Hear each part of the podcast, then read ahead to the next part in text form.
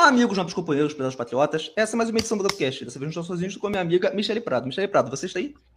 Estou aqui sim, Vinícius. Então, o Michele, eu descobri o seu. Eu já acompanho o seu perfil há alguns anos, né?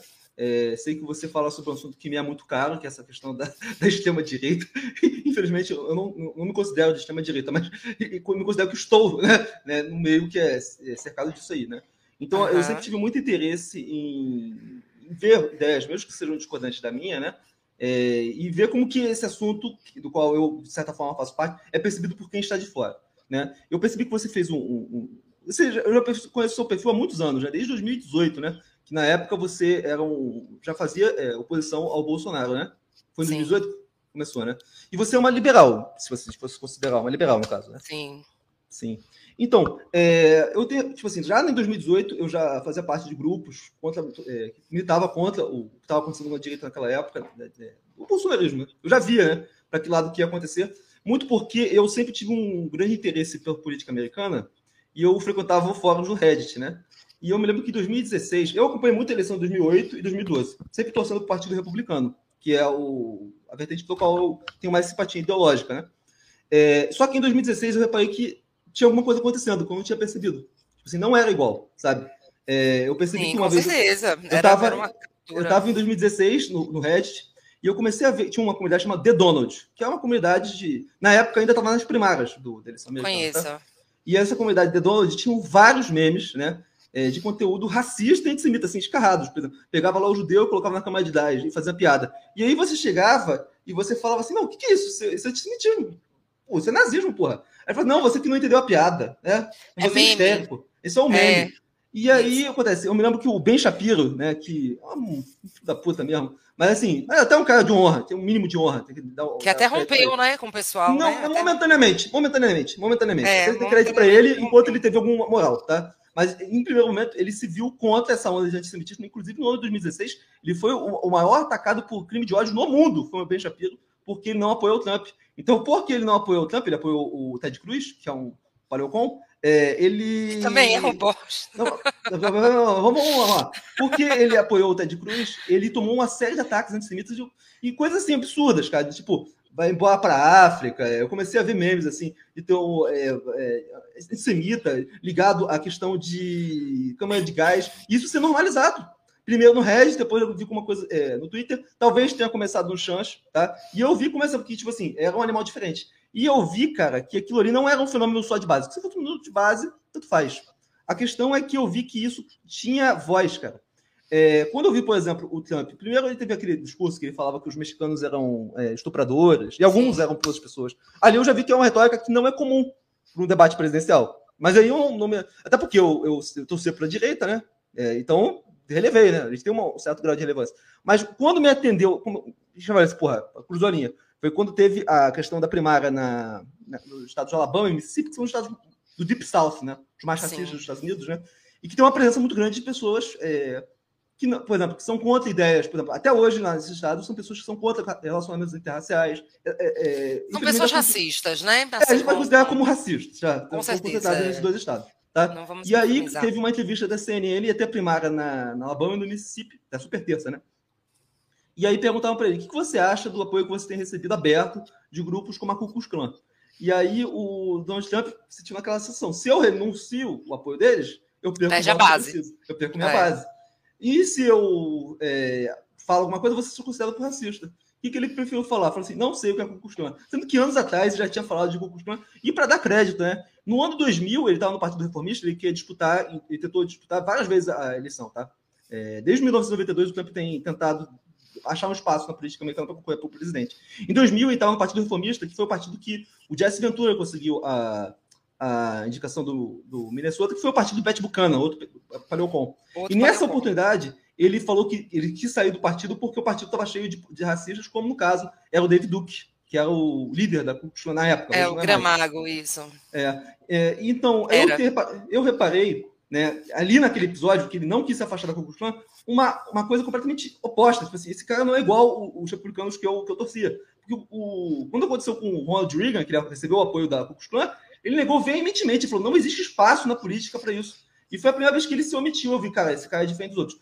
Fora que daí eu comecei a ver é, incitação de violência. Ele mesmo falou assim: bata no, no cara que tá protestando contra a gente. Então eu comecei a ver que ele é, não era igual aos outros. Ele não era igual aos outros. Tanto é que depois, no dia 6 de janeiro, demonstrou o caráter dele, como é que é. Sim, sim. E aí eu fui vendo, por exemplo, e tinha um movimento que eu, que eu tive muita simpatia, que é o movimento Never Trump, que é de próprios republicanos. Sim. E falam assim: não, a gente tem valores. Os neocons, né? São os neocons. Eu, eu, é. eu me identificaria como neocon, tá? Aí, a minha educação política né, foi dessa época, eu sou mais velho, né? Mas aí o quando chegou aqui no Brasil, eu já estava meio vacinado. Não vou mentir. Se eu fosse mais novo, tipo 20 anos mais novo, eu seria bolsonarista. É óbvio. Ele tem todos os meus vieses. Evangélico, minha família militar, né? E, tipo assim, não sou um cara politicamente correto, mas eu já estava vacinado, né? Tipo assim, eu, eu via qual, Você já qual tinha visto antes isso. Eu já tinha, visto, já antes. visto, antes. Então, é. quando eu vi o, o, Bolsonaro, eu, tipo assim, não me surpreendi. Tanto é que, basicamente, tudo que eu, que eu achei que iria acontecer, aconteceu. Mas no seu caso, quando que você ligou que estava acontecendo alguma coisa, que essa direita tinha mudado? Então, eu comecei a perceber, Vinícius, é, ainda antes de 2018, né? É, 2016, 2017, mais ou menos, que o bolsonarismo estava tomando corpo realmente, né? Principalmente dentro do ambiente online, que foi onde essa nova direita floresceu e de onde eu sempre participei, como você mesmo disse. Você já me segue há muito tempo, já me acompanha há muito tempo. Então eu via, por exemplo, é, eu via linchamentos virtuais muito frequentes, especialmente ali comandados pela turma dos, dos Lavetes, né? Quando alguém falava alguma coisa, era imediatamente linchado e era ridicularizado publicamente, era uma coisa bastante selvagem. Eu via muita misoginia, né? Muitos ataques muito pesados contra mulheres, cada vez acontecendo com mais frequência que era um discurso que contrastava diretamente com aquele, aquele primeiro discurso dos influenciadores, que era aquele discurso assim: eu sou democrata, eu respeito as mulheres, eu não sou homofóbico, eu não sou racista. Né? De repente começa essa virulência nas redes e o bolsonarismo começa a tomar corpo, e é um movimento que foi um movimento de, de massa, que desde o início trazia traços inequívocos de, de fascismo mesmo. Uh, eu comecei a ficar assim, meio em alerta, né? E, e, falava, e era, e era criticada, obviamente. Né? Era linchada, era xingada. Na verdade, eu estou sendo xingada há muito tempo nas redes, muitos anos já. Só que em 2018, depois, é, e foi em 2018, me convidaram para um grupo de WhatsApp depois que aquelas páginas se lembra que teve. Uh, o Facebook fez uma ação que removeu uhum. diversas páginas de extrema-direita. Só que observem, vocês, seus ouvintes. Uh, naquela época, eu acredito que assim, a maioria do, do, do público nem acreditava que existia extrema-direita, porque durante muito tempo o discurso que era colocado por esses influenciadores era o seguinte: que não existe de extrema direita, que eh, o pessoal chama você de racista, ou você de, de, de homofóbico, ou você de neonazi, para te uh, desmerecer no debate público e só porque você não, não vota no candidato dele. Então, a ideia de existir uma extrema-direita. Mas, mas, isso acontecia, foi... Isso acontecia. Também. A chamava a gente de, de Sim, eu bem sei, né? Porque eu, não, eu, sou, eu acho que eu sou mais velha do que você, né? É. Uh, quantos anos você tem? Ah, mais de 30. É, então, eu tenho 43, né? É, em 2003, quando o Lula foi eleito, em 2002, em 2003 eu estava numa. Só fazendo uma parte aqui rapidinho. Eu estava numa banca de revista no Canela, ali em Salvador, perto da reitoria da UFBA, onde eu morava. Eu morava no Campo Grande nessa época. E era um domingo, o domingo seguinte, o domingo da eleição, do, do, do, da posse. No domingo da posse tinha Veja, nunca me esqueço, que a capa foi Lula, né? A, eu comprei essa Foi com Lula na capa, é. E eu estava com um amigo e peguei, olhei para a capa e falei assim: meu Deus do céu, esse homem vai trazer tanto problema ainda para o Brasil. Aí tinha uma pessoa, uma mulher, que era mais velha do que eu, né, na época. Essa mulher me xingou de tudo que foi nome. E eu não conhecia a pessoa. E me xingou mesmo, me xingou, queria dar em mim, queria me bater. Isso em 2003, tá? 2003. Sim, sim. Não, eu, fiz Lá faculdade em... pública. Eu, ah. eu, sabia como, como essas pessoas eram. Mas, mas vou ser bastante franco. É, eu identifico mais radicalismo na hoje, né, com essa, com essa galera da extrema-direita atual, do que no pessoal que eu conheci na faculdade. Até porque a questão virtual tem outras proporções. Mas, de qualquer Nossa, forma... com certeza tem mais. Então, deixa eu voltar aqui para não perder aqui a linha de raciocínio da pergunta. Uh, então, é, eu vi essa, essa, essa ideia de que extrema-direita não existia e eu realmente achava que não existia. Eu achava que era algo hiperbólico. Né? Na minha cabeça, assim, era, era uma construção narrativa né, dos adversários políticos. Então, é, quando chamavam, por exemplo, Trump de racista, ou quando chamavam uh, o, o, Geraldo Alckmin de nazista, eu não acreditava. Né? É. Então, veja, eu acho que eu, eu não era a única a não acreditar né, que a extrema-direita não existia. Acho que a maior parte do público acreditava que não existia. Então, quando caíram essas páginas, por serem consideradas realmente páginas é, da extrema-direita, né, que estavam poluindo o debate público, criaram o Luciano Ayan, o Carlos Afonso, criou um grupo de WhatsApp. Não foi ele que me convidou para esse grupo, né? Eu tinha pouquíssimo contato com o Ayan. E ele era amigo virtual somente, assim, de Facebook. E raramente a gente trocava alguma ideia, por sinal. Quem me convidou foi a Valéria Scher, que hoje até é bolsonarista fanática, ela me convidou nesse grupo de influenciadores. Ela me colocou lá nesse grupo. E eu nunca fui influencer, né? Eu nunca fui youtuber, nunca fui blogueira, nunca fui nada disso. Sempre trabalhei na iniciativa privada e só escrevia as coisas que eu achava e tal. Não fazia vídeos, eu só fiz vídeo uma vez, porque eu não gostava disso. Eu fiz vídeo em prol da candidatura da Priscila Chamas pelo Partido Novo Salvador né? Por sinal, me arrependo. E porque no, no, no, na pandemia ela, ela foi totalmente inconsequente. E então eu não era influenciadora, mas me colocaram nesse grupo, né? De WhatsApp. E lá dentro desse grupo tinha muita gente, Vinícius. Tinha Bia Kisses, tinha o, o, deputado Paulo Eduardo Martins, tinha o Renan Santos, do MBL. Conheço todos tinha o... Conheço todos é, pessoalmente. Tinha Caio Coppola, tinha o Rodrigo Constantino, tinha o Leandro Ruschel, tinha o Paulo Filipos. Era muita gente nesse grupo, era, era, acho que era mais de 100 pessoas. E aí, a Ana Paula do vôlei estava nesse grupo, ela quase não falava, nunca falou, na verdade, nunca vi. Ainda bem, né? Mas, é, mas estava. E tinha, uh, tinha também o pessoal do MBL, o Ricardo estava, o Eric, Eric Balbino estava nesse grupo também, era muita gente nesse grupo. E lá nesse grupo eu percebi o seguinte: que o discurso lá fora era diferente daquele discurso interno que eu via aqueles influenciadores comentando ali dentro. Então, eu cheguei a ver, por exemplo, é, primeiro que alguns, a maioria deles não condenavam o radicalismo nas redes, né? Dos bolsonaristas, não condenavam os linchamentos que os bolsonaristas faziam, não, não condenava aquele movimento de massa radical que estava sendo criado. Eu tive muitas discussões com muitas, muitos deles, barracos mesmo. E cheguei também a ver, por exemplo, o Ruschel dizendo que bastava Bolsonaro ter um general louco para né, dar um golpe, que aí o povo ia apoiar. Ali me deu estalo né, de que essas pessoas realmente não tinham compromisso nenhum com a democracia. Então eu saí do grupo, né, discuti com, com um monte deles e saí. Sim, Michele, em perspectiva, no ano 2015, quando teve lá os impeachment, o Olavo de Carvalho ele foi contra o impeachment institucional porque ele queria eu fazer lembro. uma revolução.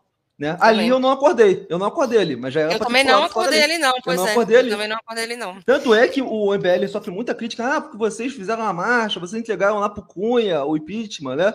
Não, o que, que ele queria, a oposição? É cercar, ele queria fazer. Não, e, e detalhe, tem. É, eu posso chamar aqui pessoas que estavam em lives com o Olavo de Carvalho na época, e ele falava abertamente que tinha que fazer a mesma coisa que aconteceu na Tailândia, né? Cercar os quartéis e obrigar os militares a dar o golpe. Essa é a opção dele. Esse então, foi o motivo da Cisane entre Olavo e a MBL, a primeira Cisane. É, eu explico isso no livro, eu falo isso no meu livro. Você nem falou, né? Meu livro é Tempestade Ideológica, Bolsonarismo, Sim. a alt-right, o populismo iliberal no Brasil.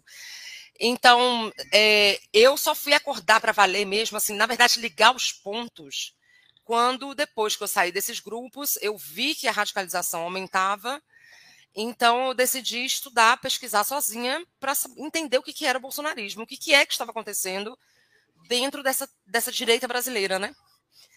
Da qual eu sempre fiz parte, né? Desde o começo. Então eu comecei a fazer minha pesquisa, um, um amigo me ajudou, um amigo livreiro de, do, do de Fortaleza, José Zito Padilha, e eu comecei a ligar os pontos, comecei a estudar, foram quatro anos, três anos de estudo, dependente, não é um livro acadêmico, tá?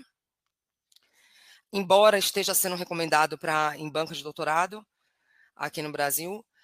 Uh, mas então ali em 2019, no começo de 2019, eu já sabia que se tratava de, de, de algo antidemocrático, o bolsonarismo, essa direita. Essa extrema-direita, na verdade, né? Mas eu ainda não tinha ainda bases intelectuais então, suficientes. O... Michele, eu gostaria de fazer uma, uma separação para a gente poder se comunicar, né? É, uhum. É, por favor, defina a direita e defina a extrema-direita, antes de a gente começar. Pronto. Prosseguir, prosseguir, por favor. Pronto. Um, a direita, na verdade, eu acho que não precisa nem ser definido, né? A gente pode colocar como aquela a, a parte que defende um, um, Estado menor, princípios liberais, né? separação de poderes, Estado democrático de direito, proteção às minorias, né? a imprensa livre, é, já falei separação de poderes, são os principais, né? Proteção às minorias e um Estado menor, né? Um Estado não necessariamente sem Estado, que isso é uma utopia, né? Libertária, mas assim um Estado menor que consiga atender às necessidades dos cidadãos, né? Também que não, não é zero sem, sem Estado de bem-estar, não. Mesmo porque eu, eu gosto muito da democracia cristã, em alguns países da Europa, por exemplo, e em todas elas tem um estado de, de bem-estar, né? O social. A extrema-direita, que é o foco do meu livro, ela rejeita a democracia liberal, tá? Ela não apenas não convive com a democracia liberal, ela também quer destruir a democracia liberal para implementar um outro sistema, um outro arranjo político, tá? Autocrático, mais centralizado no executivo e nos quais o, esses princípios liberais não tenham tanto, tanto valor, né, não estejam presentes. E a extrema-direita ela traz sempre algumas, algumas características mais fortes de nativismo, de nacional, nacionalismo, bem mais presente. Desculpe. Chauvinismo. Uh, tem uma parte muito forte de misoginia. Por que a misoginia? Porque na verdade, é uma rejeição à ordem, à ordem social agora, que não é mais hierarquizada, nem por gênero, nem por raça. Então, daí resulta uh, esses outros elementos, essas, essas, características, né? E as características de, de, racismo, né? Raciais muito fortes, né? Também na extrema-direita. Mas o, a definição que eu prefiro usar, porque ainda não existe um consenso dentro da academia, Vinícius, para extremismo. Tá? Isso é muito debatido no quem estuda é, radicalização, extremismo, que são vários tipos de extremismo. Né? Nós temos extremismo religioso, tem extremismo político-ideológico. E... É, é porque existem outras definições, né? Pois é. Por exemplo, extremismo geralmente está querendo meios extremos, por exemplo, a partir do momento que você. Algumas pessoas defendem que o extremista é aquele que, que, é, que vai para a violência. Para violência, para violência, isso é extremo. Mas né? esse é o extremismo. radical e extremo, é a diferença entre radical pois é, mas e extremo. Olha só, é, mas dentro do estudo da, de radicalismo, tem, existe até um nome para isso que é PCVE, tá? Que é Prevenção e Combate ao Extremismo Violento.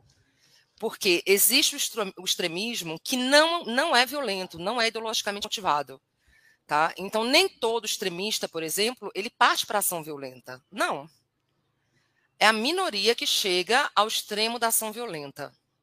Só que os conceitos que regem a visão do mundo dele também estão inseridos dentro da extrema-direita. Ele é um extremista. No entanto, não chega à ação violenta, tá? Ao extremismo violento ideologicamente motivado. Isso é dentro do estudo da academia, dentro desse tema. Né, radicalização e extremismo. Consenso sobre o que é extrema-direita ou extrema-esquerda não existe. O que mais se usa é a definição do especialista Kes Moody, que é, um, é fantástico, ele tem mais de 30 livros, um estudioso muito, muito profícuo, que é a seguinte: a direita radical ela, ela convive com a democracia liberal, tá? apesar de não concordar com determinadas pautas da democracia liberal. E vai ficar tentando o tempo inteiro minar essas, essas questões, principalmente uh, os princípios assim mais ligados à, individualidade, proteção às minorias, né, a conquista das mulheres, né, conquistas sociais, alguns avanços civilizatórios. No entanto, ela não quer a direita radical, ela não busca uma ruptura de modelo, tá? Com o sistema de democracia liberal, que é o consenso liberal do pós-guerra, certo? Então, se a gente for colocar, por exemplo, caracterizar o Trump, ele começa como direita radical e ele termina como extrema direita já, o mandato dele, né? Ele começa ali como direita radical e termina como extrema direita. E hoje, com certeza, já está já é extrema direita e grande parte do Partido Republicano. E a extrema direita, ela pretende mesmo uma ruptura com o modelo da democracia liberal, tá? Total, uma ruptura total ela opta por um governo autocrático. A extrema esquerda, da mesma forma, é a gente pode caracterizar a extrema esquerda como aquela, aquele, aquele espectro da, da esquerda que também não, não, não aceita a democracia liberal como arranjo político. Só que os você, meios você são diferentes. A esquerda como a esquerda revolucionária, aquela esquerda tipo PSTU, extrema PCO, esquerda. É. Sim. A extrema esquerda. O, o PSOL, você colocaria como extrema esquerda? Extrema esquerda. Se rejeita, se rejeita a democracia liberal, extrema esquerda. Tá. Esquerda então, liberal tem muito pouco no Brasil, tá? Tá. Então, então vamos lá. Eu gostaria de, de, por exemplo, existe uma definição, ele já definiu aqui direita e extrema direita. Existe um termo que é muito mal usado, é, que é a questão do neocon, né? Nossa, e, demais. E aqui no, no meio que eu estou inserido, é, é um palavrão, né? É, ainda mais na esquerda também é um palavrão, mas existe um consenso anti-neocon muito por causa do governo Bush, tá? É, que foi a falência desse, disso aí que chegou no poder. É, com, é muito pela política externa, assim. É, sim, sim. Mas explica para a gente qual a diferença entre o neocon e o paleocon, na sua concepção aí. Pois é, o seu público já sabe o que é paleocon, então. Não, eles não sabem, eles não sabem. Ninguém sabe o que é paleocon. Ah, tá. É porque talvez então... eles achem que paleocon é direita e neocon é esquerda. Vai, fala. Será? Aqui é assim, aqui é assim.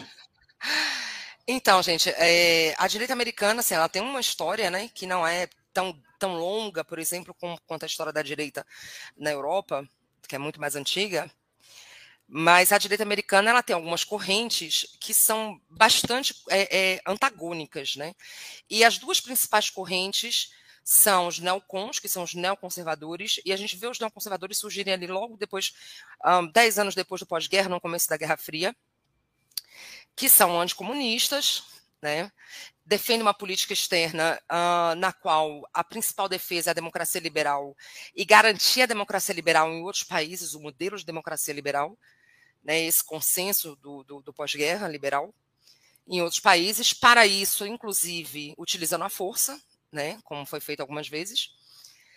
E é uma direita, a direita neocon, que, que é assim, a que a gente mais conhece é, de, de Reagan, por exemplo, de que Tati. seria uma é, Tati, exatamente. Seria uma direita que ela não rejeita o liberalismo, tá? Ela consegue não, ela não é totalmente liberal, né? Ela é liberal conservative, pronto, que seria o melhor termo para ser usado aí para poder caracterizar os não cons. Ela não rejeita o, o, liberalismo e até tenta em determinados momentos. Ela conversa ali com o liberalismo com muita muita fluência, né? Só que tem uma outra corrente chamada paleocon, que são os paleoconservadores. O próprio prefixo já, já deve remeter vocês ao que significa paleo, né? que é uma coisa muito mais antiga, que eles, eles fazem oposição aos neocons e eles se consideram a verdadeira direita, digamos assim. Né? E essa corrente ela foi deixada marginal durante muitos anos pelos próprios, pelo próprio mainstream do, da direita americana, né? Pela National Review, pelas principais a, publicações. A National Review é o principal árbitro da política americana. Eu me esqueci o nome do, do, do apresentador. Era o Buckley. É, o Buckley, é William Buckley. Isso, William Buckley. William Buckley. Ele foi o responsável por marginalizar a John Burke Society.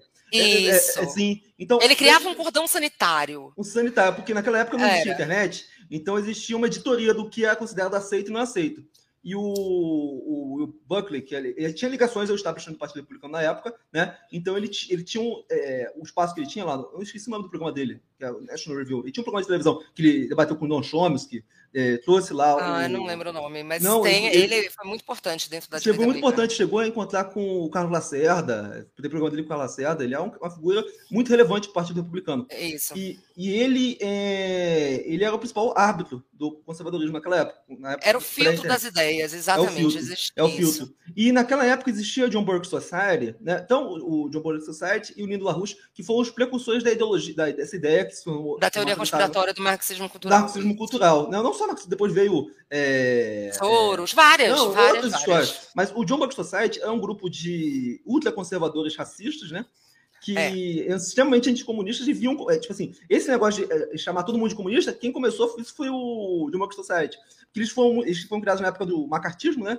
E Sim. eles tinham essa visão. E uma coisa interessante de Democracy Society é que na época que teve o, a luta pelos direitos dos negros, né? Por isso que eles são chamados de racistas. Sim, sim, eles foram eles extremamente revanchistas em relação a Malcolm X, John Martin Luther King ou qualquer outro, porque eles achavam qualquer luta pelo direito dos negros era comunismo e ficava falando, não, porque eles têm financiamento do KGB, não sei se tinham, né? Mas eles misturavam as coisas, né? Então eles. eles Totalmente conspiratórios. É, total, pensamento conspiratório é, é, dentro da direita, ele, ele toma uma proporção gigantesca nos Estados Unidos, ali naquela época, né? Anos 60, anos 70, né? Justamente Sim. com essas alas então, foi, radicais. Foi, foi, o John Burke Society que começou. O Lino LaRouche veio depois.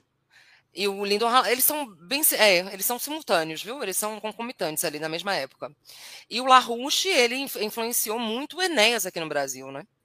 Sim. Depois a gente pode falar sobre Não, pra isso. Na verdade, o, o Enéas é, sabia falar inglês e traduzia o que o LaRouche falava, basicamente. É, isso, né? inclusive até o Instituto, que eu acho que o Instituto LaRouche funciona até hoje aqui no Brasil. Esqueci o nome aqui agora. É ele atua muito no norte do Brasil. Sim. O, para mim, na minha concepção. Então, eu vou então, voltar aqui para explicar rapidinho, só para não perder a, a, linha. Então, os paleocons, eles passaram muito tempo é, à margem do debate público, justamente porque realmente trazem toda a carga racista. E quem lê, quem lê o trabalho dos paleocons, quem lê os livros de um Paul Gottfried, por exemplo, quem lê os livros de um, de um St. Francis, por exemplo, fica bastante chocado, tá? Eu fiquei bastante chocada quando eu li para minha pesquisa, para o meu livro. Uh, tem conteúdos que são que não é nem eufemizado não o supremacismo né? Não é nem eufemizado é, é na lata mesmo assim. É, essa essa o, o, a ideia de, de, superioridade racial é bem presente né, e permeia basicamente todo o paleoconservadorismo. E outra ideia também que permeia todo o paleoconservadorismo é a rejeição à ordem secular, né? A, a igreja, é, o Estado. O antiluminismo, né? É, é, chega a ser antiluminista. Paleocon, sim. E eles conseguiram, então. E, e, tem mais um ponto, viu? Importante a gente frisar aqui, Vinícius. Os paleocons são extremamente antissemitas, tá? Porque um dos claro, né? principais.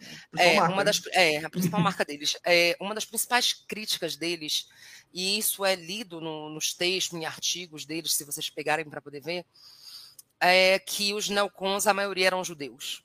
Mas são. Mas são. E são, não, eu sei que são. Não, os neocons, eles seriam, eles seriam um grupo que era do Partido Democrata, dos anos 60. Eles saíram do Partido. A maioria. Eles, eles saíram da parte, do Partido Democrata nos anos 60 e foram para o Partido Republicano por causa da política externa extremamente pacifista do, do, do Partido Democrata. Democrata. E aí o que acontece? No... Eu só fui começar a escutar esse termo paleocon quando teve a eleição de 90, acho que foi 92, que teve o Pat Buchanan. Buchanan. É. Ele foi o primeiro ao falar que os Estados Unidos defendem os interesses políticos de Israel. É, é, essa, Não, usa... ele tem, ele tem livro. Eu tenho um livro dele aqui que eu, que eu comprei para pesquisa que ele ele alivia para Hitler. Não, não, mas e outra coisa, ele, ele, o Pat Buchanan, ele, ele, ele tem um ele tem uma figura Ele é um simpática. precursor do Trump, né? Não, mas ele, não, ele é, um precursor do Trump. Ele é uma figura é. simpática assim, não é uma pessoa raivosa. Também. Não é uma pessoa raivosa, mas ele ele tinha um discurso em 92 que é um discurso anti-globalização, que hoje a gente Já, chamaria de anti-globalismo, né? Só que não tinha o termo globalismo na época. E ele tinha esse discurso de que isolacionista, sempre esse negócio, né? Chega de guerra. Mais tarde a gente viu isso de, de novo, né? E tinha um, esse lance aí de achar. A gente viu isso muito, muito permanente agora na direita, que a, você vê que a direita comum começa a ganhar traços que antigamente só estavam na extrema-direita. Esse negócio de falar, não, é, nós só defendemos o interesse de Israel, temos que defender o interesse dos Estados Unidos. Tipo, e de fato, é, o Pat Buchanan ele abriu o caminho, né? Ele conseguiu fazer uma primária contra o George Bush e teve muitos votos, né? conseguiu. Mais de 3 milhões. É, é tanto é que o George Bush não, não. Muitas pessoas tributam o, a derrota do Bush naquela eleição, porque, a derro, porque o Buchanan mostrou pro, pro, pro outro candidato, o Ross Perot, que existia um vácuo de insatisfação É, esse vácuo, esse vácuo, ele é bem explicado, eu, eu falo sobre isso no meu livro, que é o, os americanos ali do, do centro da América, do, dos Estados Unidos, né? Que eles chamam de. É, os americanos radicais, eles têm até um termo, tem um cientista político que, que fez um livro, eu, eu não sei falar o nome dele porque é difícil, é Hot, Hotfield, com H, deixa eu ver aqui, que é o American é, Middle Centers, Radical uhum. Middle Centers, algo assim, que é o seguinte, que é aquela classe média branca dos Estados Unidos que estava ficando espremida entre uh, políticas, políticas uh, afirmativas políticas para as classes sociais mais baixas e em cima a elite, né? uma elite gerencial, digamos assim, puxando aqui o que o James Burham fala, fala no livro dele, o, que está sendo reabilitado agora por outros intelectuais paleocons. Então, é, nessa, nessa análise desse, desse livro, desse cientista político, isso nos anos 70, tá? Ainda, 70, 80. Ele fala que existe esse, esse vácuo ali de eleitores que se, se incentivarem o ressentimento desses eleitores, vão conseguir capturar a atenção deles, tá? Que seriam aqueles, aquele, aquelas pessoas que estão, que se sentem achatadas, é, e aí também você tem que é, incentivar o ressentimento racial também, né? É, o, você, você falou sem querer a palavra Rothschild, aí o pessoal aqui no chat já tá falando, pronto, já começou. Não, não, não tem a ver com a família, não, gente. Peraí. Pelo amor de Jesus, pelo que amor falha, de Jesus. Não é pra ter falado essa palavra aí que é gatilho. Pode estar é gatilho na direita. Né? É, mas o nome dele é parecido. É parecido, calma aí. American. Deixa eu procurar. Não, mas de qualquer forma, é, o, o, Mas não é, não, a mesma coisa. O, Isso aí é mais uma teoria conspiratória e tal. Sim, o Pat Buchanan, ele tinha uma publicação que fazia oposição ao National Review, chamada The American Conservative, né? Que durante os anos 2000 eles se tornaram Ainda existe, né? Ainda, Ainda existe, essa porcaria? Existe. Mas, enfim, o, o Pé Bucano... Existe aqui no Brasil, olha, deixa eu só falar aqui, Vinícius. Existe aqui no Brasil, na Gazeta do Povo, as pessoas recomendam, os colunistas recomendam essa revista como se ela fosse direita moderada, tá? A, a direita válida dos Estados Unidos, né? Mas enfim. Eles, o, eles indicam o, aqui para o público. O The American Conservative, ele basicamente se, se, se brindou, né, com o fato de que os neocons realmente eles tiveram um uns dias muito ruins depois da guerra do Iraque. O movimento neoconservador apoiou a guerra no Iraque. E, Olha, lembrei aqui o nome, peraí, ó, pesquisei aqui. O que fala sobre pensamento conspiratório é outro livro, eu troquei. O, quem, o autor desse livro que estuda o, os americanos ali e a política da alienação é The Radical Center, o nome do livro, e ele é o dono de Warren. Pronto. Sim. Eu vou botar mas, aqui para você ver. Mas acontece, o partido, os neocons, basicamente, eles apoiaram a guerra no Iraque, foi um desastre, acho que todo mundo concorda, né? Querendo exportar o modelo é, democrático americano para países que não tinham essa tradição, é um erro crasso. E, basicamente, o, o paleoconservadorismo, ele cresceu muito, tá? Dentro dessa decisão do movimento conservador. Então, o. o você me dá um revista... minutinho, meu gato está pulando aqui, peraí. Não, deixa eu falar um rapidinho, então aí você vai. Então, o. Não, o, não, senão ele sai, peraí, peraí, peraí. Não, senão ele foge. O, o, o, pode ir, pode ir. Aí acontece, o, o paleoconservadorismo, ele ganhou muito força, por quê? Porque eles eram anti-guerra do Iraque, então existia uma, uma parcela da, dos americanos que via a guerra do Iraque de forma bastante. Passou, no início tinha apoio devido à questão do ano de setembro.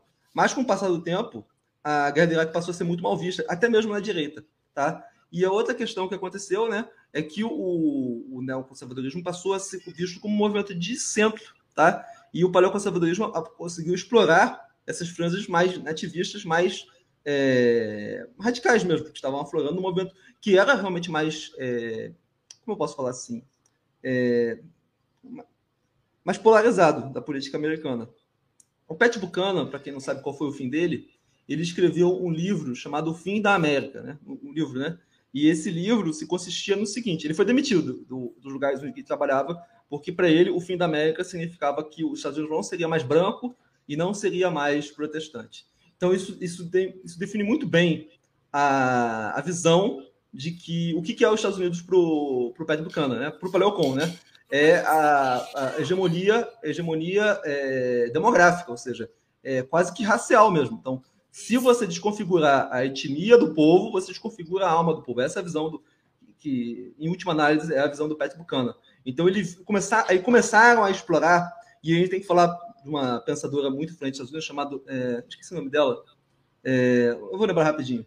É, ela começou, a Dios América, deixa eu lembrar aqui, não é Laura Ingraham, não, a Dios América. Começaram a, a começar a, como é que é o nome dela? Ann Coulter, né? Começou a explorar muito bem a questão não, da imigração. É uma, é uma nacionalista branca, tá? Não, não sei se é uma nacionalista branca. No livro não, dela, ela, ela diz é, que. Ela é, ela é. É porque, por exemplo, a Anne Coulter, ela tem textos falando mal de futebol, falando que o futebol é um esporte comunista, Mas esporte coletivo. posts com muitos nacionalistas brancos. Ela, escreve, é, ela já escreve, tem artigos dela no é, Michelle, seu, seu, seu som não tá, não tá, tá. Ah, tá pronto, agora tá? tá?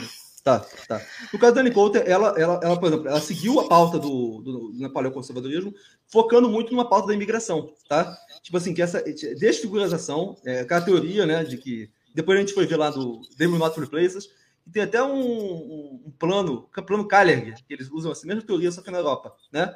E ela se transformou numa feroz contra a, a imigração, né?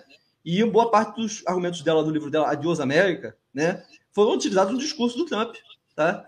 E basicamente ela foi uma das intelectuais aí para os mais fortes durante o século, a década passada. É, ela é, ela é nacionalismo, ela defende o nacionalismo branco, ela tem, ela inclusive escreve artigo às vezes para o Vider, né, que é um que é um site de nacionalistas brancos dos Estados Unidos, é um dos mais famosos, né? Ela é ídolo dentro de todos esse, esses blogs aí lixo, esses sites lixo de supremacia e nacionalismo branco. Ela tem coisas como fala como assim que deveria matar todos os muçulmanos da América e, e, e converter à força ao cristianismo os líderes.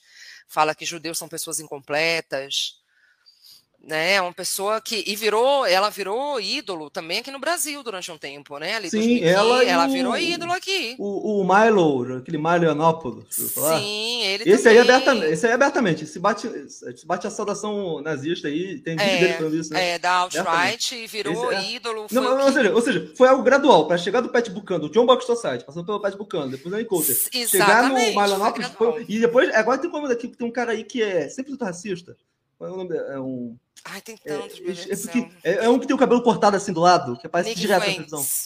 Não, o Nick Fuentes é um racistaço. Eu tô falando. Ele é neonazista, né? O Nick Fuentes. Não, o Nick Fuentes é até um cara bem articulado. Ele é um cara, tipo assim, humorista, né? Mas o. Não, mas ele é neonazista. Ele pode ser articulado o que for. Ele é neonazista. não, ele é nazista. Ele é neo... é, não, ele é, é nazista. Mas acontece, tem um que é o. Que, que ele falou, Rei, hey, o Trump. Eu esqueci. Quando o Trump foi é, eleito. Esse é o Richard Spencer. Richard Spencer. Esse cara aí, esse é muitas um... pessoas esse... usam. Esse aí é o, é o mais racista de todos, assim. Mas muitas pessoas falam que ele é um que ele é infiltrado. Muitas pessoas falam que ele é infiltrado. Tem uma teoria da Não, as pessoas falam isso porque assim, a, as pessoas têm a tendência a criar teorias conspiratórias e porque é, conhecem pouco sobre a alt-right, porque a alt-right é um movimento é, basicamente online, né? Mas ela começa lá atrás ainda com os paleocons, né? Ela começa em 2008. Você sabe que o Richard Spencer já foi aluno do, do Paul Gottfried, né? Sim. Era pupilo do Paul, Paul Gottfried. E quem cria o nome mesmo, Direito Alternativa, foi o Gottfried, não foi o. Mas é, sabe que a teoria da conspiração faz algum sentido? Eu gosto de teoria da conspiração, me perdoa. Eu não. É, porque ele, ele tem. A mulher, a primeira mulher dele é russa, né? E a gente sabe que o Era, da Rússia... já separou. Não, mas é, tinha ligações, a mulher dele até hoje tem ligações com o governo russo, tá? E é a Nina tava... Bizantina, a mulher dele. Ela, inclusive, ela tem perfil no Twitter. Ela, é, ela traduzia livros do Alexander Dugin. É, olha só, cara, olha não, só. os, é. os, dedos do Dugin estão em todos os pedaços dessa, desse, desse tabuleiro, entendeu? A pegada do Dugin, entendeu? Da Rússia. Então, tá, é como sim, se. Da novela é como se a Rússia, também. A Rússia, ela quer favorecer a extrema-esquerda e a extrema-direita para destruir a democracia liberal e ela, né? É, ela, isso, Vinícius, exatamente. Olha, pessoal, tá na hora de comprar meu livro. Coloca aí a, o link do meu livro que tem e-book, porque assim, isso eu também conto lá no meu livro sobre. O meu livro foi lançado ano passado, tá? Então, foi bem antes da invasão da, da Rússia, agora na Ucrânia. Vou botar aí o, o link.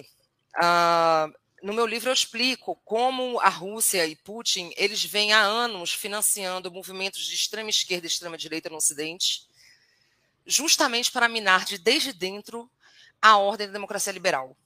Né? Então, nós temos, tem, inclusive ontem saíram, conseguiram é, acessar alguns e-mails, alguns documentos fazendo as ligações do, do, da Rússia com o Salvini da Itália, mas tem, tem muito material sobre Le Pen sendo financiada pela Rússia, né? muitos movimentos dos Estados Unidos de supremacistas, de neonazistas até, são financiados pela, pela Rússia.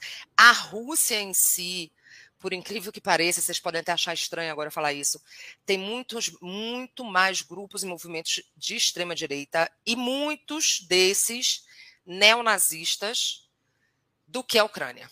Só para vocês terem uma noção. Não, isso, isso aí já, já, isso já é conhecido. O que eu queria é, falar é Não, porque agora na imprensa, na imprensa só se fala dos grupos de extrema-direita da Ucrânia, né? Atualmente. Que de fato existem também. Mas acontece, também o, existem, só que a Rússia é bem mais preocupante. O que é a teoria da conspiração é de que o Richard Spencer ele é um corpo estranho plantado pela Rússia para modificar os, o, o debate político americano. Me parece bastante plausível essa teoria, tá? Fora o fato Não, mas que ele que ele possa ter sido é, é, que ele possa ter sido financiado para esse movimento, não, ah, com certeza pode ter acontecido, né? Até porque exemplo, a Rússia financia muita de, coisa. De, de, por exemplo, desinformação, tudo. É, aí vamos lá. É, se a gente for falar, tipo, já falamos aí da Amy Coulter, aí teve a eleição do Trump, tá? E aí, basicamente, esse discurso que antes era marginal tomou conta da direita, os conservadores, os conservadores do governo é, Bush foram todos jogados para escanteio. Né? Foram todos jogados para escanteio. E foi uma nova direita, que é a direita populista, que muitas pessoas acreditam que é a verdadeira direita. E aí tem é, esse lance, né, da, que tipo, a direita na Alemanha, tem um, é, os nazistas na Alemanha, tem um partido chamado A Direita, né? Eles, eles são a direita, todo o resto não é direita. E, de certa forma, os, os paleocons também têm essa característica. Eles, eles, acham que são a verdadeira direita e o resto é tudo comunista. então, e, e, é, porque, depois... é porque eles estão no extremo. Quando eles estão no extremo, qualquer coisa que está à sua esquerda, para eles é esquerda, entendeu? Sim. Então... Mas aí acontece. Eles vão tão pro, tanto para o extremo que todo mundo passa a ser. É, é, não ser a verdadeira direita, né? A, a, a ideia Sim. deles de pureza Sim. também aí. Uma vez no, no poder, o, o Trump ele favor, tipo assim, ele quis encerrar as sanções contra a Rússia depois que o Obama colocou as sanções depois ele ter colocado, eh, invadido a Crimeia, e não obteve sucesso porque os próprios senadores republicanos, esses sim neocons, até então, né? A gente não sabe como que isso vai barraram esses ímpetos do, do, Trump. Porque o Trump queria até desmantelar a OTAN, falando que é Queria inútil, desmantelar né? a OTAN, sim. É, ou seja, favorecendo a Rússia, né, cara? Então, favorecendo a Rússia, é, para é mudança, é para mudança geopolítica, entendeu? De, de, de né? poder. Com certeza, para mudança, para realmente o, o, modelo de democracia liberal não, não conseguir mais se estabelecer né, no Ocidente. Porque, veja, a Putin é um autocrata, né? É um autocrata imperialista e muito inspirado na filosofia eurasiana, ali do final do século XIX, começo do século XX, e muito inspirado também, uh, tem inspiração um pouco, é, é, uma amálgama de inspirações o, o, Putin, além dele ser um cleptocrata. Uh, tem inspiração do Dugin também, teve um certo tipo de influência, o Alexander Dugin, né, que era um neonazista, tá, gente? O Alexander Dugin é um neonazista, ele foi amenizando o discurso dele com o tempo.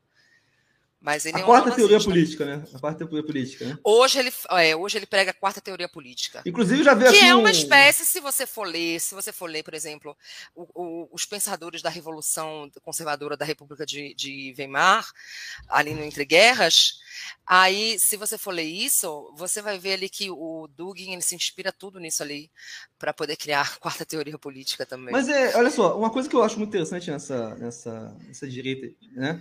É que eles se dizem os defensores do, do cristianismo, alguns até falam dos defensores da raça branca, mas eles têm um aspecto bem pagãos, né?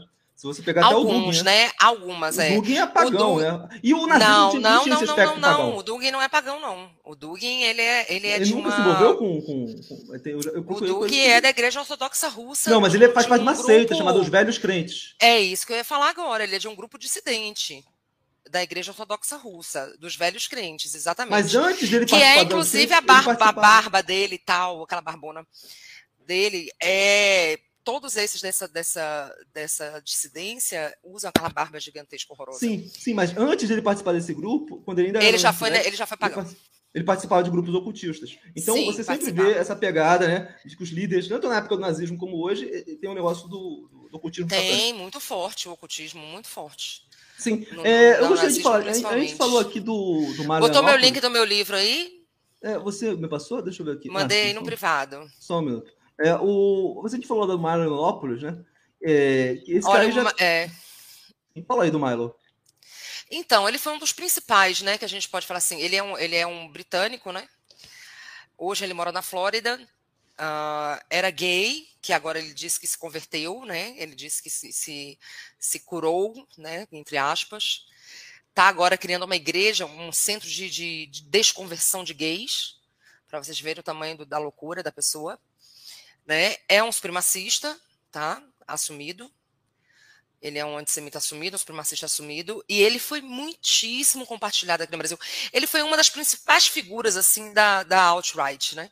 Mas, mas aí tem que falar um negócio. Mas aí tem que falar um negócio, Michele, que isso aí não cresce no vácuo, né? É, tanto o Milo como outros aí, eles crescem por causa da esteira da esquerda, né? A esquerda começou a entrar em pautas identitárias e aí começou a criar que tudo era nazismo, que tudo é extremismo. E aí o pessoal começou a fazer piada. E o Milo foi um dos primeiros a, a tentar explorar esse lado meio cômico. Ele, ele ia em, em, em, em debates universitários, né? É, como, como vocês acham que eu sou homofóbico, se eu sou gay, se eu faço sexo com homens negros? Como é que eu sou racista se eu só faço sexo com homens negros? Ele fazia isso, né? E isso caiu na piada, no jocosidade, entende? Sim, porque é... essa, essa ideia de que a ironia e o, e o meme e a, o sarcasmo e tudo é uma espécie assim, de niilismo assim levado à extrema potência, né? Mas ele, ela ele funcionou bem, né? Funcionou bem para esse pessoal, porque e também poluiu bastante o debate, radicalizou muita gente, né? Porque se tudo é brincadeira, como é que você consegue saber quando a pessoa está falando sério ou não? Porque isso é, é um o cara fala um absurdo racista, depois né? fala, foi uma piada. Eu tô brincando, é pois é, eu tô é. brincando, você que é maluco, entendeu? fala, é, aí quer dizer, é muito fácil, né? É muito fácil você fazer isso. Você fala que vai matar alguém ou fala da morte de alguém num vídeo vídeo, como o MBL fez comigo recentemente, né?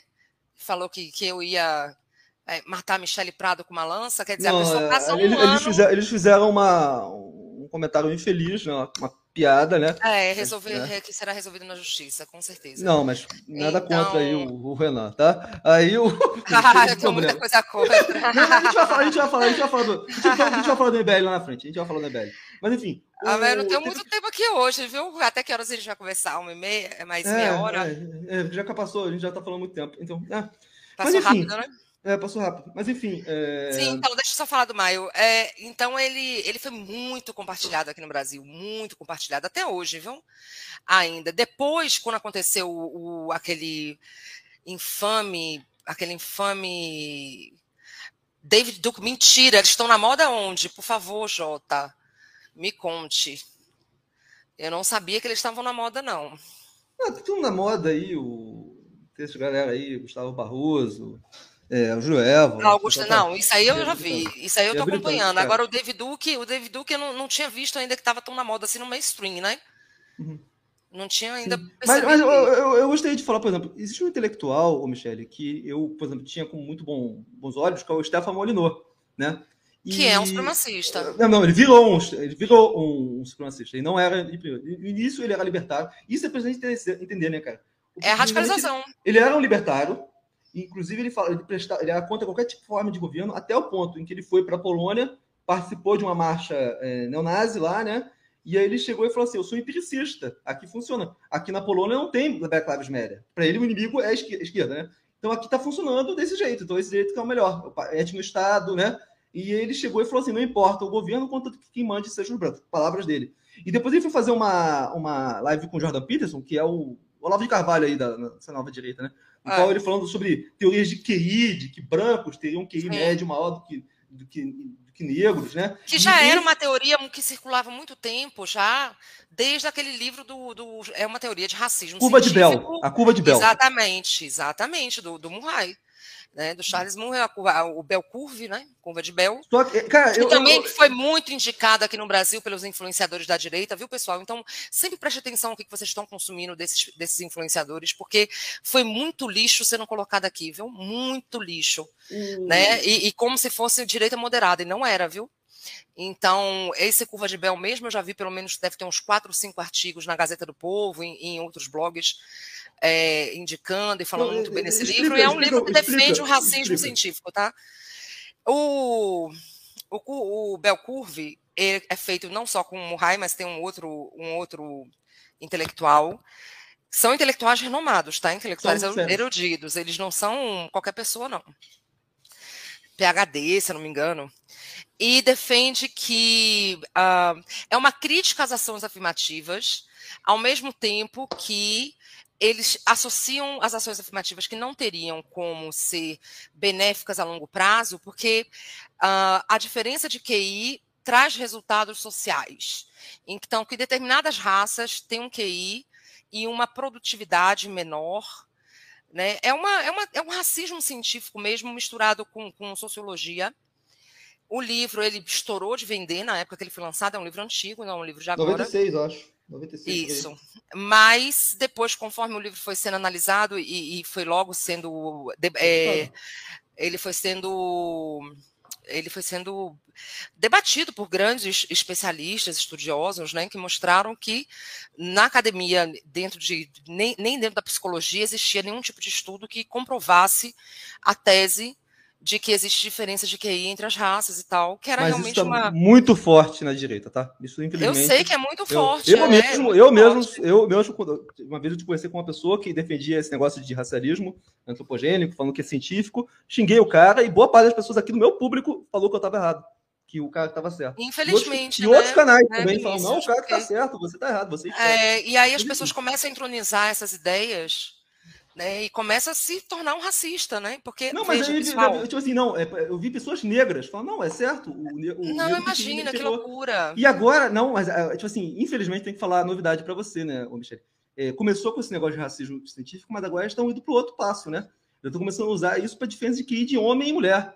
Não sei se você Mas se tem lembra, também, tipo, que o Jordan Não. Peterson, por exemplo, ele tem, Jordan tem Peterson esses insights. Não, já pensou, entendeu? é lixo puro, lixo puro. É, lixo puro. sacou? Mas acontece, E eu não falo isso no meu livro também, viu? Eu não sei se o você se que lembra. Que teve um, um pesquisador do Google que foi demitido do Google porque ele falou né, que mulheres deveriam trabalhar em determinados lugares né, e homens em outros, porque o cérebro da mulher combina com determinadas atividades e do homem com atividades. Só que quando for procurar as atividades que a mulher te- teria mais predileção são as subalternas e a dos homens seriam as que têm maior remuneração. Você viu isso? Você se lembra desse episódio? Não cheguei a ver, não, não Poxa, vi. isso foi por famoso. E esse cara começou. Esse é um engenheiro do software. E ele não é racista, não. É, ele fez isso aí, só que ele ganhou voz porque a direita abraçou esse cara. Falou assim: olha só, o, a lacração tá. Olha, tá no movimento, no, no NRX, que é o movimento neorreacionário, do Mencius Moldbug, né, que é o, o Curtis Yarvin, e ele usa o, o pseudônimo de Mencius, não sei se vocês conhecem, que é um lixo também, um lixo, e que também já foi compartilhado muito aqui no Brasil. É, essa ideia aí é muito frequente, muito frequente, né, de que a mulher tem um QI inferior dos homens, e dentro da própria manosfera, né, Vinícius? Não, mas assim, o, o- pelo menos a pessoa. Não vou aqui falar, não, porque eu até gosto da pessoa, mas ele falou que para a mulher ter um QI melhor tem que ter filhos.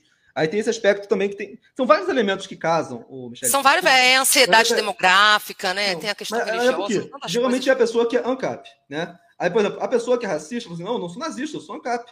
Aí não sei se você lembra daquele episódio da Charlottesville, que o David Duke chegou e falou que é, estamos aqui pelo Trump, e teve aquele negócio que matou uma mulher. Lembro, Você lembra? lembro. Naquele episódio. Foi depois dos- desse comício que começou, começou a ter uma queda um pouco da- do pessoal da alt-right. Sim, mas matou. nesse episódio, um dos líderes desse movimento era um cara que se definia como ANCAP e tinha um texto desse cara no Instituto Mises, né? Ou seja, os caras usavam a palavra do ANCAP, liberdade absoluta, para defender nazismo, racismo. Tanto é que você vê, hoje na direita, tem muita gente que defende nazista. Fala assim, não, eles têm direito de falar. Pois é. direito- é. Porque, eles- pessoal, entendam, o paleolibertarianismo, o- do- por exemplo, o Instituto Mises, ele, ele não é liberal, tá? Ele é paleolibertário, é diferente do liberal. Ele não defe- ele defende questões liberais apenas na, na esfera econômica, certo? Mas, ao mesmo tempo, ele defende um conservadorismo radical, né? um reacionarismo, na verdade, nas questões culturais. Então, o Instituto Mises, que vem aí, eu posso citar que o, o Instituto Mises ele foi criado pelo Rothbard, né? Que é um é, e ele é um supremacista, viu? Declarado, né? E aqui todo Não mundo ele é, tem muitos textos dele, muitos artigos que você pega ali todos os insights. Mas, é, mas, mas, A então, questão o- racial é sempre presente dentro desses desses desses palhos, seja palio libertário, seja o o, o, o palio Mas, mas isso aí ecoa, né? Porque isso acaba que a gente está falando dos Estados Unidos, mas, por exemplo, quando a gente vê um, um figura lá como aquele secretário. é transnacional, é Aquele transnacional. secretário dos direitos negros que falou que a escravidão é boa Sim, para o os Sérgio negros. Camargo, sim. O- é, aí, por exemplo, o Olavo de Carvalho tem um texto no qual ele fala, né, que, a, tipo assim, e aí tem textos falando do revisionismo da própria escravidão, quando que a escravidão no Hum, Brasil é- foi melhor, melhor do que a escravidão africana, sendo que a escravidão que existia antes do europeu chegar lá era um regime de servidão, não é igual aqui. Então, entende? Vinícius, é, então. E aí teve pessoas que usam a escravidão para falar assim: olha só, mas pelo menos salvamos a alma deles, porque eles iam pro inferno, porque eles gostam de macumba. É entende? um absurdo é, completo. É, eu falo assim: não, foi o preto que escravidou o preto, então o branco não tem nada a ver com isso. olha, é tanto absurdo que eu tenho lido, é tanto absurdo que eu tenho visto no mainstream, é porque é realmente a extrema-direita está no mainstream do debate público. Não, mas, por exemplo, quando você e vê. Quando as pessoas o, não o condenam o Bolsonaro falando que a única forma de lidar com o racismo é fingir que ele não existe. Não fale disso. Ele fala isso. É influenciado por quem? Por isso. Então, quando as pessoas elas não condenam determinados discursos, não pensem vocês que esses discursos vão ficar, vão passar pela sociedade, vão passar e não vão causar danos a ninguém, porque eles causam, tá? Eles causam. Tem, teve uma vez mesmo que aquele apresentador do Flow, que, que até sofreu cancelamento agora, nem foi cancelamento, né? Na verdade, foi um repúdio geral, é, por hum. razão né, da sociedade pela, pela bosta que ele falou. Então, ele uma vez ele tinha falado que palavras não matam, mas na verdade não é bem assim, viu, gente? É, certos discursos eles podem amplificar a, a, o extremismo, a radicalização e quem, quem ouve aquilo e quem entroniza aquela, aquele discurso pode ser levado a acreditar que a única saída para que suas pautas sejam atendidas se encontra na violência. E é isso que motiva, por exemplo, muitos desses terroristas domésticos, né, que são lobos solitários. O maior índice hoje nos Estados Unidos, desde 2014 até agora, caso vocês não saibam, de terrorismo doméstico provém da, da extrema-direita, não é do extremismo islâmico tá? Falar aqui para o seu público. Então, de 2014 para cá, e dentro daí a gente tem vários, vários recortes que nós temos, em primeiro lugar, supremacistas brancos, depois temos os, as milícias antigovernamentais, que são basicamente ligados mais a esses ANCAPs, entre os paleolibertários, né, essas pessoas, os cidadãos soberanos, que rejeitam qualquer tipo de ordem. Depois temos incels, também. Tem um extremismo religioso, né, de direita. É, existe, uma, existe um movimento lá chamado Identidade Cristã, por exemplo, que já cometeu muitos crimes. E, e quando a gente vai comparar o extremismo aqui, islâmico, ele está lá embaixo, viu? aqui no Brasil, doméstico. tem muitos evangélicos que invadem terreiros de macumba, já acontece Exatamente, Brasil, muitos, muitos. É normal. Mas, é... E isso é terrorismo doméstico, tá? Isso é extremismo violento e ideologicamente motivado. Quando você vê um, um terreiro é, sendo violado, ou até mesmo uma igreja sendo violada, como aconteceu recentemente, né, que não foi, não foi, não destruíram a igreja, mas de toda forma foi uma violação, né? Aquela invasão que houve recentemente. Ali é extremismo violento e ideologicamente motivado, sem dúvida nenhuma. Então, o que o pessoal tem que entender é o seguinte, que certos conceitos, quando eles se banalizam na sociedade, eles levam à radicalização. E essa radicalização, ela não é tão perceptível para quem está se radicalizando, tá? Ela não é perceptível, ela não é do dia para a noite. Ela leva um tempo. Eu vou falar aqui um caso para vocês específico, que é um caso que está sendo bastante estudado no centro de pesquisa. Aqui no Brasil não tem nenhum centro de estudo ainda de radicalização, né, e extremismo. Mas fora do Brasil tem muitos com quem o pessoal com quem eu converso, PhDs acadêmicos muito muito renomados, que inclusive auxiliam o Congresso americano, auxiliam a, o governo da Noruega, da Alemanha, da Inglaterra, né, lá do Reino Unido, e teve um caso agora na, na, na foi na Alemanha, de um chefe vegano, tá? Atila, o nome dele é Atila Hidman. Hidman. Ele era famosíssimo, né? E em 2020 ele tinha um canal de YouTube, livros de receita, super requisitado, super popstar com o, a pandemia, ele começou a participar de, de movimentos anti-lockdown. Né?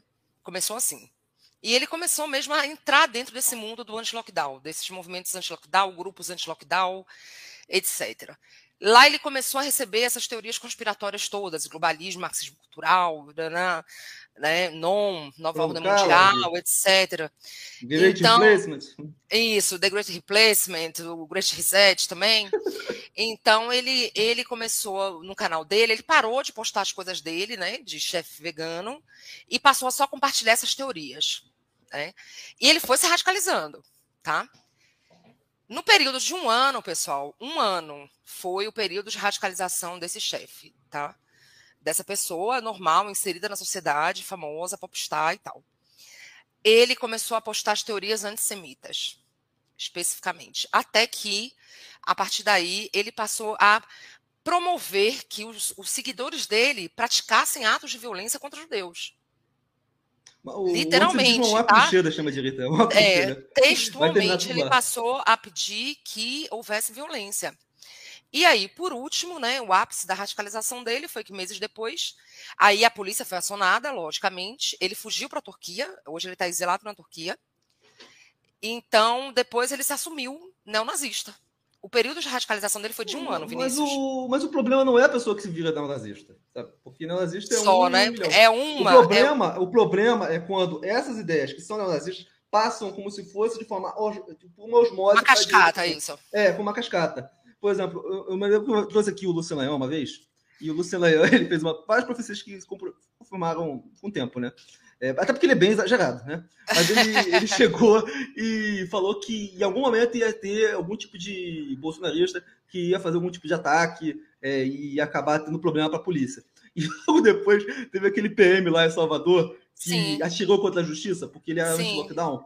Então, o Leão, eu ri da cara dele, mas ele, é verdade. Eu né? também tinha momento- avisado, viu? Eu também em algum avisado. momento, essa parada de loucura de lockdown, porque escuta, na, lá na França, né, eles encontraram uma correlação entre, entre negócio de antivacina e nazismo. O, movimento, Tem, é o- tem. o melhor momento neonazista, ele, ele, como eu fato que eu, acho que é o fenômeno que Mas eu vou explicar para vocês. Fala. Eu vou explicar para vocês. É, um movimento antivax era um específico, tá? O movimento antivax ele já existe há muito tempo. Era um movimento totalmente marginal. Totalmente marginal, tá? E Pô, lá no começo, olha, nos anos 60, nos anos 60 mais ou menos, anos 70, esse movimento era especificamente ligado ao pessoal da, da extrema esquerda e da esquerda. Que era o pessoal da Nova Era, era o pessoal da, da medicina alternativa, né? O pessoal meio riponga e tal. E era um movimento muito assim, é, é, pequeno, né? Era um movimento que não atingia, por exemplo, política de saúde pública, né? Aí. Não, alguém perguntou aqui, depois eu respondo. Aí, é, nos anos 90, nos Estados Unidos, surgiu uma tese científica que já foi totalmente é, é, desmentida por dezenas e dezenas de, de, de, de cientistas, na qual associavam o, a vacina ao autismo. O Jim Carrey Tá. e, a- e o Trump é, já falaram favoravelmente dessa teoria. Isso, exatamente. O Trump já tinha falado. Por sinal, o Trump é amigo desse, desse, desse Kennedy. É o, o nome dele é Kennedy, desse.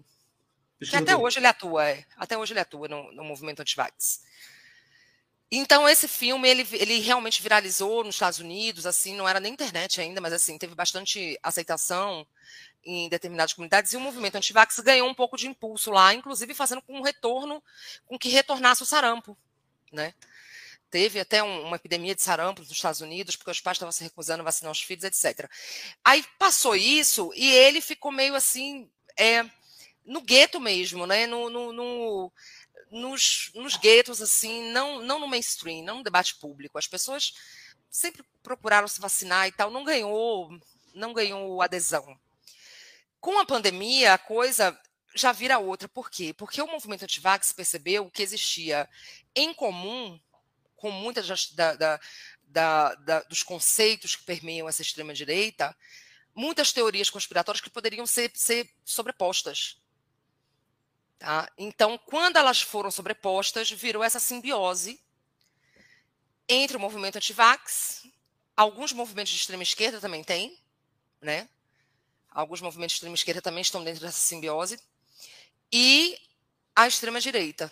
Então, eles pegam uma. E, e realmente, quando você para para analisar todas as teorias, e a gente já tinha o Canon também, né? Que foi uma teoria que foi criada recentemente, né, que, que é uma sobreposição, é tudo uma sobreposição, tá, pessoal? Essas teorias conspiratórias, Não, mas quase o, ca- nenhuma. O, o caso do Qanon é, não é algo que surgiu do nada, não, tá? Surgiu no. Pizzagate.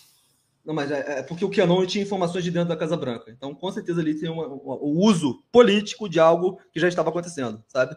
É, e, e- surgiu no Reddit. Uma coisa que eu gostaria de. Surgiu no Reddit, eu- eu lembro. Não, mas assim. Por sinal, eu- agora acabaram de descobrir quem foram os dois, né? Quem foi um. E Sim, o outro mas, mas eu vou te falar um negócio. Eu tenho Mas ele não tinha nenhum contato com a Casa Branca, viu? A pessoa que É. foi descoberta. Mas ela tinha insights que depois, mais tarde, aconteciam. O, o movimento, ele começou a ganhar força porque ele falava, olha, vai acontecer isso. Ele depois dele ter informante. Tinha informa- informante, com certeza. Isso não aconteceu por acaso. Falar que isso é coincidência é ignorância. Agora, É. o, o, o que acontece é o seguinte: o cara, eu, eu vejo que existe uma fusão de grupos marginais. A gente tá vivendo uma É. época que, por causa da internet, grupos que eram marginais agora ganham força. Por exemplo, Isso, cara é antivacina. isso. ele é visto como marginal. O cara é, é odeia a mulher, ele é, anti ele é marginal. O cara é ANCAP, ele é marginal. O cara é, é fanático religioso, ele é marginal. Aí eles se juntam. Aí cria-se o quê? Uma, uma mitologia compartilhada. E um É. vai tocando, um vai passando a ideologia pro outro. Por isso que você E uma sensação de, de pertencimento ao de grupo também, pertencimento. né? Ou seja, você, eu- você vai se queimar, porra, o cara é nazista, mas o cara, o cara é meu amigo, ele tá contra a esquerda também. Então vamos se unir aqui contra a esquerda. É, a Isso sensação de tem um- pertencimento ao grupo é o Mas principal. acontece, o fato da esquerda ser tão. é, eu vejo isso, eu vejo pessoas que. É, eu já vi pessoas externarem de forma aberta, falando assim, contra a esquerda vale tudo, né? É, tipo assim, a esquerda é tão tóxica, principalmente questão é, dessa, dessa geração, por causa da questão da, da masculinidade, da questão. Tudo para eles é lacração, né? Eles se veem agredidos e, tipo assim, é muito mais fácil você acreditar no inimigo que você vê do que no inimigo que você não vê. O que que é o inimigo que eles estão vendo? É a esquerda querendo mudar o discurso, né, é, linguagem neutra, é, querendo forçar eles a falar que. Que são é, coisas uma- que, assim, que são coisas que a, a, a direita potencializa, que não, tem, não faz nem muito sentido potenci- potencializar determinadas Não, coisas, mas, né? mas Porque, veja, alguns elementos. A reciprocidade na radicalização, ela ocorre nas duas vias, né? Não é Não uma sei. via só. Eu não sei. É, basta eu sei que é a extrema esquerda que fortalece as pessoas a se juntar nesses nichos de extrema direita. Mas Porque aí, quando a gente vai analisar números, por exemplo, números, dados, né? Dados. Ah, vamos lá. Tem um livro recentemente lançado do Thomas J. Mann. Tá? Ele é um estudioso, um cientista político PhD lá dos Estados Unidos. Ele, ele é autor do livro chamado The Rise of the Alt-Right, que foi lançado há algum tempo, que eu utilizei no meu livro, e ele lançou agora um The Rise of Illiberalism. Tá? E ele mandou para mim uma cópia para eu ler. Nesse livro, de presente, nesse livro, ele faz uma análise de dados, assim como ele já, já havia feito no outro, né? é um livro que utiliza bastante ciência de dados. Ele analisa todos os sites de língua inglesa com conteúdo iliberal. Tá? Então vamos lá, todos os sites que rejeitam a democracia liberal, que estariam extrema esquerda ou extrema direita, ele compila tudo numa análise gigantesca de dados de e aí ele a, a descoberta foi a seguinte: mensalmente, acessos em, blo- em sites de língua inglesa de extrema direita são 192 milhões mensais. Acessos em blogs de extrema esquerda são 3 milhões. Mas depende então- de quem é extrema esquerda e quem é extrema direita. Para muitas Não, pessoas, nós somos são, extrema esquerda. mas olha só, Tipo, depende de quem fala que, é que Ah, é Vinícius, direita. né? aí eu tô falando em questão de, de definição acadêmica, tá? Ele é um cientista Mas a político. academia ele- não serve para nada. Ah, a gente vive na época da ah, não. A academia Não, ninguém dá claro, crédito que, pra- claro, que, fun- claro que serve, pelo amor de Deus. Aí ele, ele explica tudo direitinho lá no livro, ele coloca todas as categorias, quem que ele está considerando como, eh, como esquerda e liberal, quem que ele está considerando como esquerda direita e liberal, é tudo categorizado, tá? Não tem nada assim, vou tirar aqui da minha cabeça e vou colocar aqui. Vou chamar Mas esse do mesmo jeito que ele acha, que, quero. por exemplo, por exemplo, eu me acho Mas ele direita, não acha, é isso que eu tô te falando. É, mas então, é, Ele é não acha. É aquele negócio. Mas, mas vamos Não falar. é a, a achismo. direita atual. Vamos, vamos lá. Eu, eu sou uma pessoa que valor- defende valores liberais, você também é de direita liberal. Então, o que acontece? Nós defendemos o quê? O jogo democrático, as instituições. Hoje a gente vive um, um país em que boa parte da direita não acredita mais em democracia. Até, até porque faz sentido para eles não acreditar num jogo que eles não podem ganhar, né? Uma vez que. É, enfim, não difícil pra acreditam. E cada É. vez mais incentivam a desconfiança e a rejeição. Mas, por exemplo, no dia. Vamos falar de dois episódios para terminar, que é o dia 7 de setembro e o dia 6 de janeiro. Que é o, é o dia que isso aí, né? Que, tipo assim, é o total falência do jogo democrático. Como que isso se construiu, Michele? Veja bem, eu não enxergo como falência do jogo democrático. Eu enxergo o seguinte, que... Na mente é, dele, na mente dele. Ah, a tá, na mente deles, forte. claro. Porque a democracia resistiu ao Pois impacto é. dos. Pois é, é porque... Exatamente, Vinícius, porque assim, é, o que a gente tem que enxergar, e todos vocês precisam enxergar isso, é o seguinte. Cada avanço, cada avanço civilizatório, sempre vai haver reação. Né? A democracia liberal sempre vai haver um número de pessoas que não vão ficar confortáveis dentro, dessa, dentro da democracia liberal. Por quê? Porque elas têm suas próprias crenças em determinadas coisas. Por exemplo, existem pessoas que, que, que preferem a homogeneidade do que a diversidade, entendeu? E isso é comprovado, inclusive, em estudos. Aí a gente vai para academia, tá vendo como é importante? Tem um livro excelente de uma estudiosa australiana, Karen Stenner, onde ela fez uma, centenas de pesquisas empíricas que mostra que 30% das sociedades têm tendências à dinâmica autoritária ah, ou a apoiar. Eu já citei esse estudo aqui. Sensacional o estudo dela, né? Sensacional. Então, assim, e ela até fala que não adianta, e ela, ela, ela, ela define bem o conservadorismo, tira dessa, dessa parte autoritária, tá? Nesse estudo. Ela não coloca o conservadorismo como autoritário. E ela, e ela explica bem por que, que não adianta só a gente ficar chamando de racista, de machista, de, de. Não adianta só fazer isso porque essas pessoas acabam ficando ainda com mais raiva e potencializando mais ainda a, a rejeição a certos valores liberais, né? Sim. Como respeito ao próximo, etc. Então, veja, eu não enxergo como uma falência da democracia, eu enxergo como. Para a direita.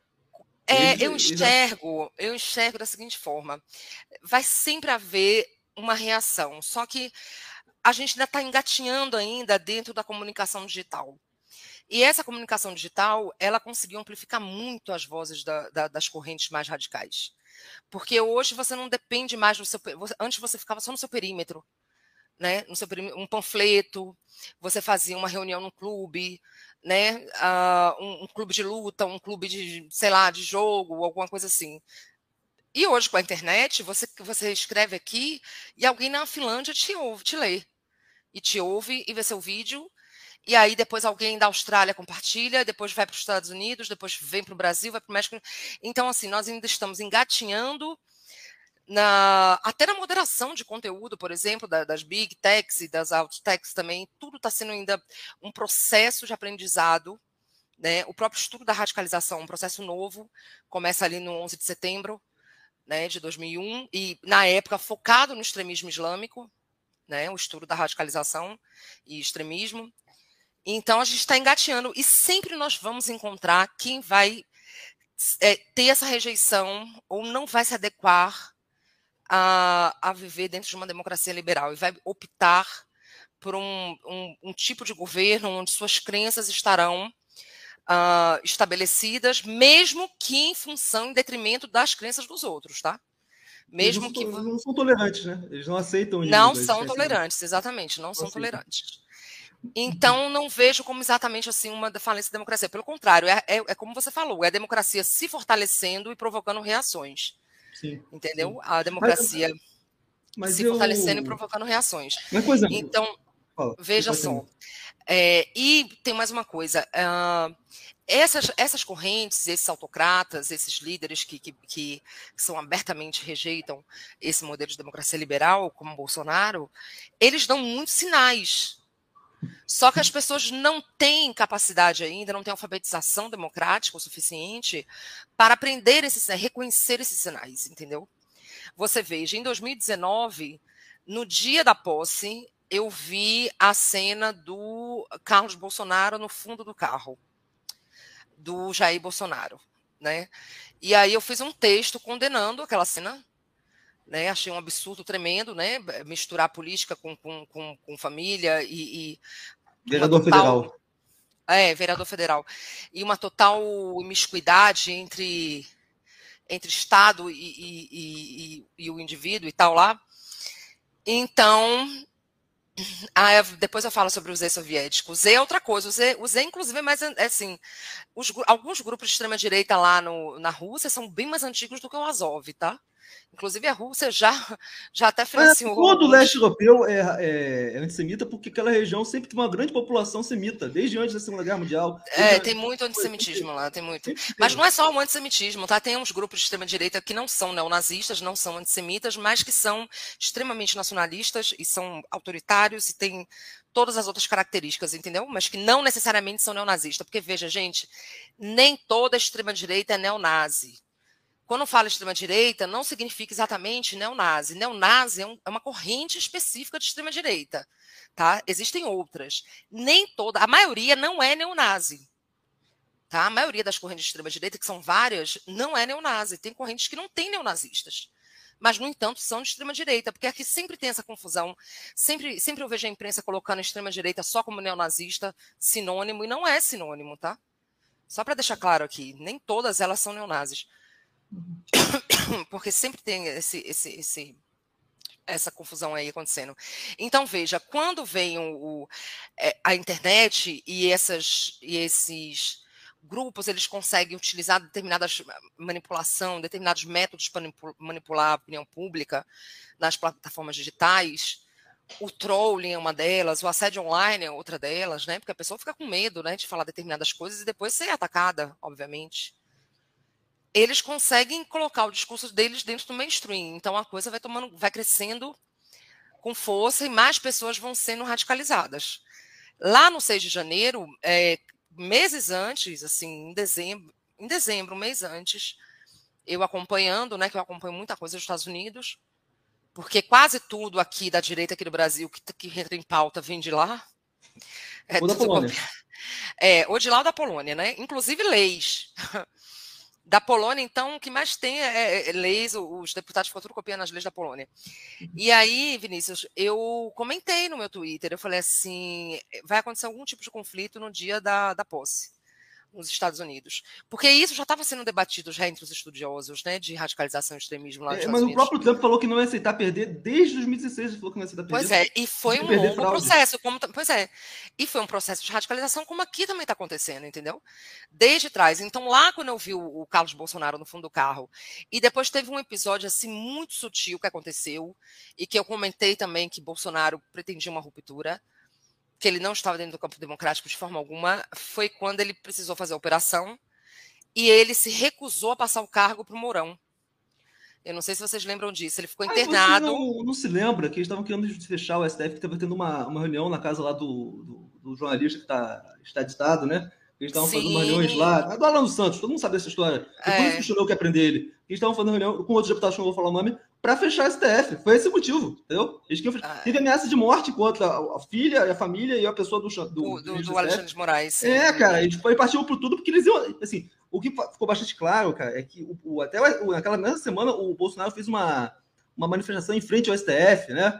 Foi. Baixo, então, o cara foi por tudo ou nada. Aconteceu que ele não tinha é, capital político. Mas se ele tivesse feito aquilo político, com é. capital político, ele teria feito igual o Fujimori fez, teria dado certo, a gente Exatamente. Estava repetindo, estava repetindo todo o script de, do Peru.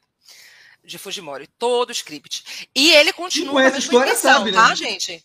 É, quem não, conhece mas ele não tem sabe. mais capital político. Ele, ele foi humilhado no dia 7 de setembro. Ele foi humilhado. Assim eu espero, né? Ele foi humilhado. Agora a, a... que ele não tenha mais, né? Porque você sabe que dinheiro compra muita coisa, até amor verdadeiro. Então, é. ele metendo dinheiro ali com todo mundo. E lá nos Estados Unidos, o 6, de, o 6 de janeiro foi o resultado do processo também de radicalização, meu amigo. Porque, assim, não fique impune, pessoal. A radicalização, quando ela acontece, ela vai ser refletida no cotidiano da sociedade. Seja de uma forma, por exemplo, você está passeando, você é gay, você está passeando com seu namorado ou com sua namorada, você pode tomar uma porrada no meio da rua sem nem saber de onde vem, simplesmente porque aquela pessoa não respeita o seu direito de existir é daquela maneira, ou porque você você acha que você. E você não tem o direito de existir como você é. Quer dizer, é um total absurdo, entendeu? Mas eu não, é um eu não te falar, isso, isso, não, isso é extremo, cara. Isso é não tem. Isso é um extremo, mas isso também pode ser repetido em políticas não, públicas, não, não, entendeu? Mas sabe o que eu tenho percebido? É, as pessoas, depois do Bolsonaro, elas se sentiram confortáveis para externar ideias que elas logicamente não externavam. Se tinham legitimadas. Poxa, se o presidente está falando. É, porque existe a legitimação, claro. Então, porra, claro. Então eu falo mesmo, falo e aconteço, é, e falo essa... na lata mesmo, é. que não gosta de viado, que não gosta de preto, que não gosta de aquilo, que não gosta de mulher. E outra falo coisa, Vinícius, mesmo, é beijo. É, a pessoa se sente legitimada. Essa legitimação não vem só do Bolsonaro, tá? É importante frisar isso. Vem desses influenciadores todos. É uma rede ampla. É, as minorias tá? da CDE simplesmente ah, desapareçam. Não sei se foi é, é uma rede É uma rede ampla, que eu chamo de rede alternativa de influência, que é um termo que eh, se usa dentro desse estudo, né, na academia, principalmente lá fora, porque aqui não tem, um, não tem ainda nada assim focado nisso. E são as redes alternativas de influência, ou seja, as pessoas entram ali dentro daquela câmara de eco e só recebe aquele conteúdo. Voz dissonante não tem chance, tá? É, Porque os é próprios né? líderes, os próprios líderes das câmaras de eco, eles fazem questão de desmoralizar a pessoa antes mesmo da, da pessoa ter ter acesso ao conteúdo né, daquele, daquele indivíduo. Uma prova disso foi o meu livro. Né? O meu livro eu lancei antes do meu livro ser lançado, bem antes do meu livro ser lançado eu já sofro desmoralização pública, assédio, ataques coordenados, tipo, um influenciador fala mal de mim do livro, depois imediatamente quatro outros compartilham, depois o, o quinto compartilha, e todos é eles ao mesmo crítica tempo. É normal, Michele, crítica é normal, crítica virtual é ah, normal do jogo. É, mas não, mas não é, desculpe, não é crítica virtual você passar dois anos com uma pessoa todos os dias. Eu recebo crítica todos os dias, falando, Michele, não, não a mesma pessoa? É, é problema dela. A mesma pessoa? Bloque. Existe o botão bloque, Michele. Mas eu a bloqueio. pessoa é bloqueada. Não, pode continuar falando. A liberdade dela falar mal de mim, me inventar mentira, é normal. Do jogo. Ah, Quando você vai pra guerra, a justiça também discorda. O mal, o mal não vai. Tipo assim, mas enfim. Não, você falou do. Vamos terminar. A, gente falou a do MBL. também discorda. Você falou lá do, do MBL. Pra você, o MBL. Deixa eu só responder é... aqui o Jota, que ele acha que ele te deu aí um, um, um dinheiro. Uhum. Dois reais. Uh, a reação ao batalhão de Azov foi o Z soviético. O Z soviético, na verdade, é uma outra coisa, né? É uma junção ali de, de muitos grupos de extrema-direita que já existiam, já existem há muito tempo na Rússia, tá, Jota? Uh, não é algo assim de agora, o recorrente batalhão de Azov. Claro que no Euromaidan, né, com a, ali a invasão, ali a anexação da Crimeia, de 2014 para cá, esses Criou-se o Batalhão de Azov, que veio com dissidentes de vários grupos de movimentos de direita e de extrema-direita da Ucrânia. Criou-se o Batalhão de Azov e também tinha muitos russos lá apoiando, tá? Tinha russos lutando pró e contra a Ucrânia. Então, é bem mais complicado do que isso, assim, o, o Z, o Z é um movimento fascista agora, né, que vai reunindo esses, vai, vai conseguir reunir esses grupos russos, de certa forma, em prol de Putin. Mas não é exatamente assim, reação do, que ele foi criado em reação ao Batalhão de Azov, porque muitos ali, inclusive, fizeram conexão durante muito tempo. Né? Um participou do outro, tinha um ucraniano que ia, ia para a Rússia para treinar né, dentro desses outros grupos de extrema-direita e vice-versa. Né? Tem, tem extremista de direita russo que matou jornalista, disse amando do Kremlin, depois foi se refugiar na Ucrânia com a proteção de, de, de pessoas do, do, do, membro do Batalhão Azov. Então, é bem complexa a situação lá no, entre extrema-direita Rússia e Ucrânia, principalmente, bem complexo. Sim, assim, é. na imprensa, se vocês quiserem ler assim, algo sobre isso, sempre procure assim, centros de, de, de pesquisas de extremismo contra terrorismo, que é melhor, que eles fazem um estudo bem Sim. detalhado sobre o tema. Em relação ao MBL, você tem uma, uma rusga aí com o Movimento Brasil Livre, que está em total descrédito desde aquela fala completamente repugnante do Kim Kataguiri, que realmente merece toda a nossa defenestração. É, o Movimento Abissal, eu não vou nem comentar lá tudo Val, porque para mim é um filho da puta, tá? Então, mas o, você teve um problema aí com... Ele assim não, não vilanizo, demonifico o, o MBL, mas você tem críticas ao MBL, da onde vem essas críticas? Então, né, durante muito tempo eu apoiei o MBL, muito tempo, muitos anos, desde o começo até até 2020, mais ou menos, porque em 2020 eu já estava com meu livro assim é, bastante adiantado em questão de minhas notas todas, já tinha estudado bastante a extrema-direita e a alt-right em si, já tinha percebido de onde vinha muitos dos discursos e métodos de fazer política do MBL e de outros, de outras, outros grupos aqui do Brasil. E eu já estava assim com dez, dois pés atrás, né? E aí aconteceu um episódio específico eu já não gostava de muita coisa, eu já criticava muita coisa. Inclusive, a, o, o, o, apelido que eu criei de Clube do Bolinha, que depois eu acabei utilizando para outro grupo, que são todos ligados ao MBL, na verdade, uma espécie de diretoria informal. Uh, foi por causa do, do MBL, porque eu via em todas as lives, era só homens participando, né? Qual o problema se eu tenho um homem, Michel? Aí, hã? Qual o problema? Um problema? O problema é que tinha muita mulher que apoiava o MBL e na hora que precisava ficar distribuindo, compartilhando artigo, apoiando, chamava mulherada. E na hora de falar, só tinha homem falando. Você acha que isso é uma parada chata? Aí, as pessoas fiquem radicais? Esse negócio de, ah, tem que ter mulher, tem que ter negro. não, ter não acho não, porque assim, quem, você como homem, talvez você não se incomode muito, entendeu? Mas se de repente você uh, fosse digamos assim, uma mulher e você participa ativamente da política, você escreve artigos, você está sempre falando, está sempre falando de política, em momento nenhum é, você tem acesso a chegar para falar Porque você é mulher, se sim, mas mesmo, ela, mesmo com qualidade não chamavam. Não, não chamavam. Você está aqui porque eu vi qualidade de você. Aí, você, sim, com você. você estamos você, falando não, do MBL. Quer ir onde pessoas não têm, você não vê nenhuma qualidade de você. Mas estamos falando do MBL, não de você. Você me convidou e aí eu vim. Né? Por sinal, até pensei por causa do público e tal. Não, achei que ia você, chamar. Não viria. Se eu fosse você, não viria. que corajosa, né? Não, eu achei que você ia vir. Você achou que eu não fosse vir, né? Eu tenho certeza que você não ia vir, mas pode ser comigo. Problema, por quê? Porque para mim não, você não ganha. Tipo assim, a sua posição aqui é completamente antítese da, das pessoas que não têm uma ideia democrática. Assim. Hoje o Brasil, a direita está completamente poluída com liberalidade. Então você é antítese. Você me dá um minutinho só para pegar uma água rapidinho? Pode ir lá. Espera aí. Então, o nosso amigo Urso Polar, ele fez uma, um superchat aqui, deixa eu ler. E deixa eu ver aqui, deixa eu ver aqui, tem que achar agora, são tantos comentários aqui. Cadê o, o, o Urso Polar, porra? Tem um, um superchat aqui do Urso Polar, que ele falou é, que, a, que a nossa convidada incentiva a violência contra a esquerda, que olha, ela falou assim, é, o que você tem feito incitando a violência contra quem é de direita? Foi o Lula que tomou a facada? Então, acho que isso aqui eu posso responder, né, Urso Popular. É, ela tem escrito, escrito, coisas assim, não concordo com tudo, né? É, acho algumas bem exageradas, acho que algumas coisas até imprecisas, né? Mas é o direito democrático que as pessoas têm. Incitar a violência contra a direita, não vejo falar, e acho que foi o Lula que tomou a facada, não, foi o Bolsonaro. Tá respondida aí a sua pergunta, amigo. Foi o Bolsonaro que tomou a facada. Agora, usar a facada como instrumento de vitimização. Ah, vítima, o Bolsonaro, coitadinho dele, ele não é culpado de nada, são só os governadores, os prefeitos, ah, coitado, né? Eles têm forças ocultas contra o nosso mito, né? Aí não. Voltei, viu, Vinícius? Sim. Mas fala do Então, é, não, vou falar que é, eu pensei em não participar por causa dos haters, né? Porque é muito, é muito desgastante.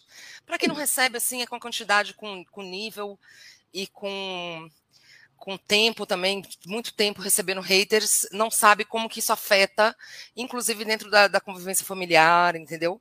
Sim, toda sim. a questão psicológica. Então, quem sim. não passa não sabe, não, não tem noção. Então, eu pensei, mas ao mesmo tempo é preciso falar com quem não não tem as mesmas ideias que eu. Não, mas eu tenho ideias né? de direita, o, o Michele. É, não, tu assim, quem, eu, quem eu dialogo com quem é diferente de mim. Eu Por sinal, fiquei muito surpresa. Fiquei muito surpresa com suas Surpresa por quê? Por que você ficou surpresa, Michele? Porque quando eu vi o seu público no hum. YouTube, eu falei, meu Deus do céu, vou cair na manosfera. É, e Existe vida inteligente na manosfera. Ainda bem, né? Ainda bem, né? E eu pensei assim, esses meninos vão começar a me atacar. E, e, esse Vinícius, gente, será. Mas aí eu comecei a observar você no Twitter, e aí eu vi que realmente você é da direita liberal, da direita democrata. E aí hum. por isso que eu topei, né? Não exatamente por causa do público. Hum. Mas eu respeito o público, né? Assim, estou aqui tentando o máximo possível passar para vocês as informações. Por favor, não se radicalizem. Estou né? aqui tentando pedir para caso vocês já estejam não, é... radicalizados, saiam desse, dessa Chegou tarde demais. Chegou tarde saiam, demais, Michele. Saiam desse demais. buraco que não vai funcionar nada. E com o MBL foi o seguinte, então. Aí eu cheguei, comentei com o Renan sobre essa questão né, da, de, de nunca chamar mulher e tal. Ele até me convidou e eu, eu recusei, tá? Porque a minha ideia não era ser convidada. Nunca foi. Eu já fui convidada para Jovem Pan, recusei. Uh, meu negócio não é esse oba-oba de youtuber, tá, pessoal? Então, eu gosto de estudar. Pronto. E procurar soluções para o que a gente pode resolver. Então, é, eu indiquei até uma amiga, né, Paula Rosisca, e ela depois ela realmente participou. Só que aí logo depois aconteceu um, um lance que já, eu já estava já muito assim observando certos comportamentos, né, de, de, de tratar política muito como guerra de amigo inimigo. E como eu já estava estudando, né, radicalização, extremismo, extrema-direita, etc., aquilo estava me incomodando bastante. Mas não adiantava falar, né? Porque não adiantava falar nada, porque eh, entrava para o ouvido e saia pelo outro, né? Toda vez que eu fazia alguma crítica. E aí, uma vez, teve um, um bolsonarista, que eu não vou citar o nome dele aqui, mas ele, ele porque eu tenho, eu tenho algumas questões judiciais, correndo aí com ele. E aí ele, ele disse que eu lavava dinheiro para o MBL. Ele disse. É verdade? É verdade? eu nunca, infelizmente, eu nunca ganhei um real de MBL de nada. Eu nunca tive nenhum tipo de envolvimento com nenhum movimento político, nenhum tipo de envolvimento financeiro com nenhuma instituição política, nenhum partido, nada disso. Contrário, só perde dinheiro, né, Michel? Hã? Só, só perco dinheiro. dinheiro. É, exatamente, só perco dinheiro. Eu sei como é que é. Então, é, só perco dinheiro. Então, assim, e eu, na época, eu estava vendendo marmita, né? Eu estava cozinhando, fazendo. É, com a pandemia, meu negócio quebrou. E aí que eu, eu ia abrir uma, marcenaria aqui em Vitória da Conquista. Eu tinha acabado de me mudar para Vitória da Conquista, né? E aí eu ia abrir a marcenaria, começou o, o, a pandemia, eu fiquei sem renda, então eu fechei um contrato com uma construtora e eu fornecia 50 marmitas por dia. Eu produzir e fornecer 50 marmitas por dia. E essa pessoa falou no Twitter que eu não estava lavando tomate, que eu lavava era dinheiro para o MBL. Eu achei aquilo um absurdo, porque a pessoa tinha contato, tem contato com o MBL. E eu fui relacionado ao MBL, então caberia ao MBL também defender que falar, ah, não, Michele não tem nenhum vínculo com a gente. E quando eu falei isso com o Renan, ele achou um absurdo eu ter falado isso para ele, que ele não ia falar, que não ia, o MBL não ia fazer a nota, e ali eu rompi né? A gente rompeu, ele me bloqueou, eu bloqueei ele. Lamentável, lamentável. Porque lamentável. eu achei errado da parte do MBL lamentável. não desmentir uma crítica, um, uma mentira tão absurda como você pegar e falar de uma pessoa trabalhadora, honesta, ah, que a pessoa está é fazendo natural, coisa errada, o, entendeu? O, a, o, expediente da mentira é. É, mas eu não acho natural e nunca vou achar, entendeu? Mas nunca então, vou achar, entendeu? Tem que acostumar que a realidade é essa agora. Não vou me acostumar nunca com o que é errado, nunca. Nunca mas é, é da verdade. Se você, se você ficar Aí... assim, você vai ter que processar todo mundo. Todo mundo mentindo. a ideia é essa. Aí...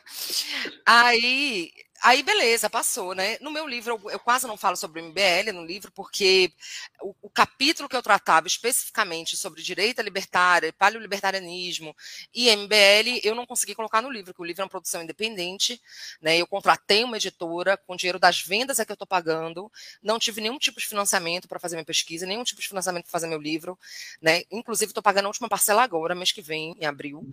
para a editora com as vendas do livro, com o dinheiro das vendas, nem, nem botei na Amazon.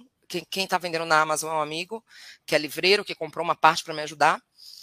Então, nem entrou o MBL, não entrou no livro, né? Praticamente não entrou.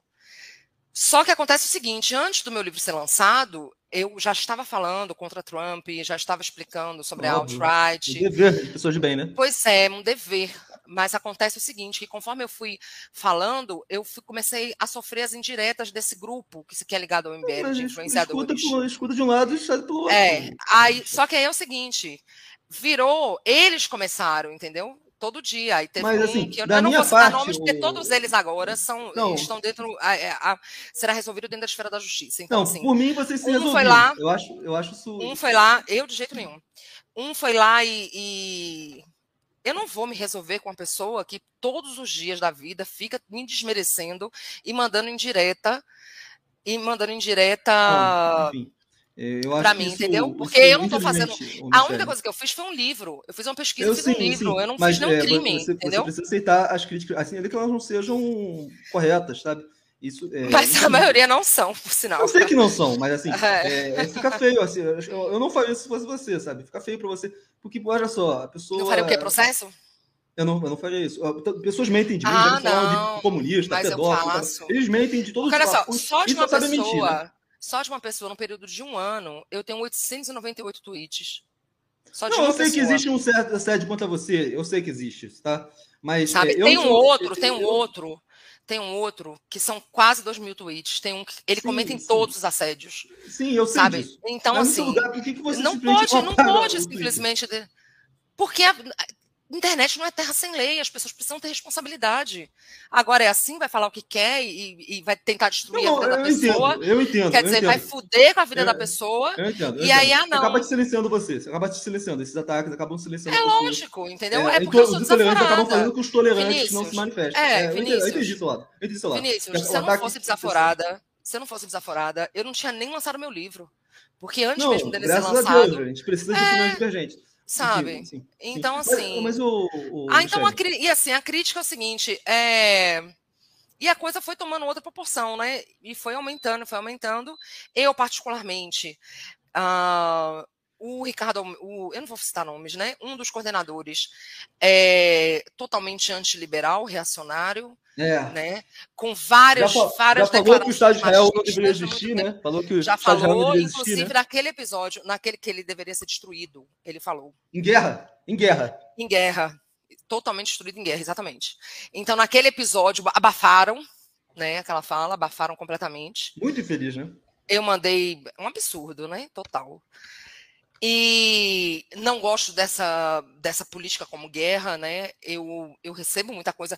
Eu recebo, inclusive, pedidos. Ontem eu recebi três pedidos de desculpa de pessoas ligadas ao MBL, que fizeram parte assim, da militância, porque achavam que eu era histérica. E agora eles viram que eu estava certa. Estão vendo a verdade, né? Falava. É. O tempo mostra quem é quem. Eu o... tenho aqui no meu celular três pessoas conversaram comigo ontem. Michelle veio aqui mas, pedir desculpa e tal, o, e tal, e tal, e tal. O, então, assim, eu não acredito nessa política. E eu não acredito nessa direita, dessa direita reacionária, na direita radical e na extrema direita, tá? Eu não acredito, não defendo e no que depender de mim eu combato. Tá.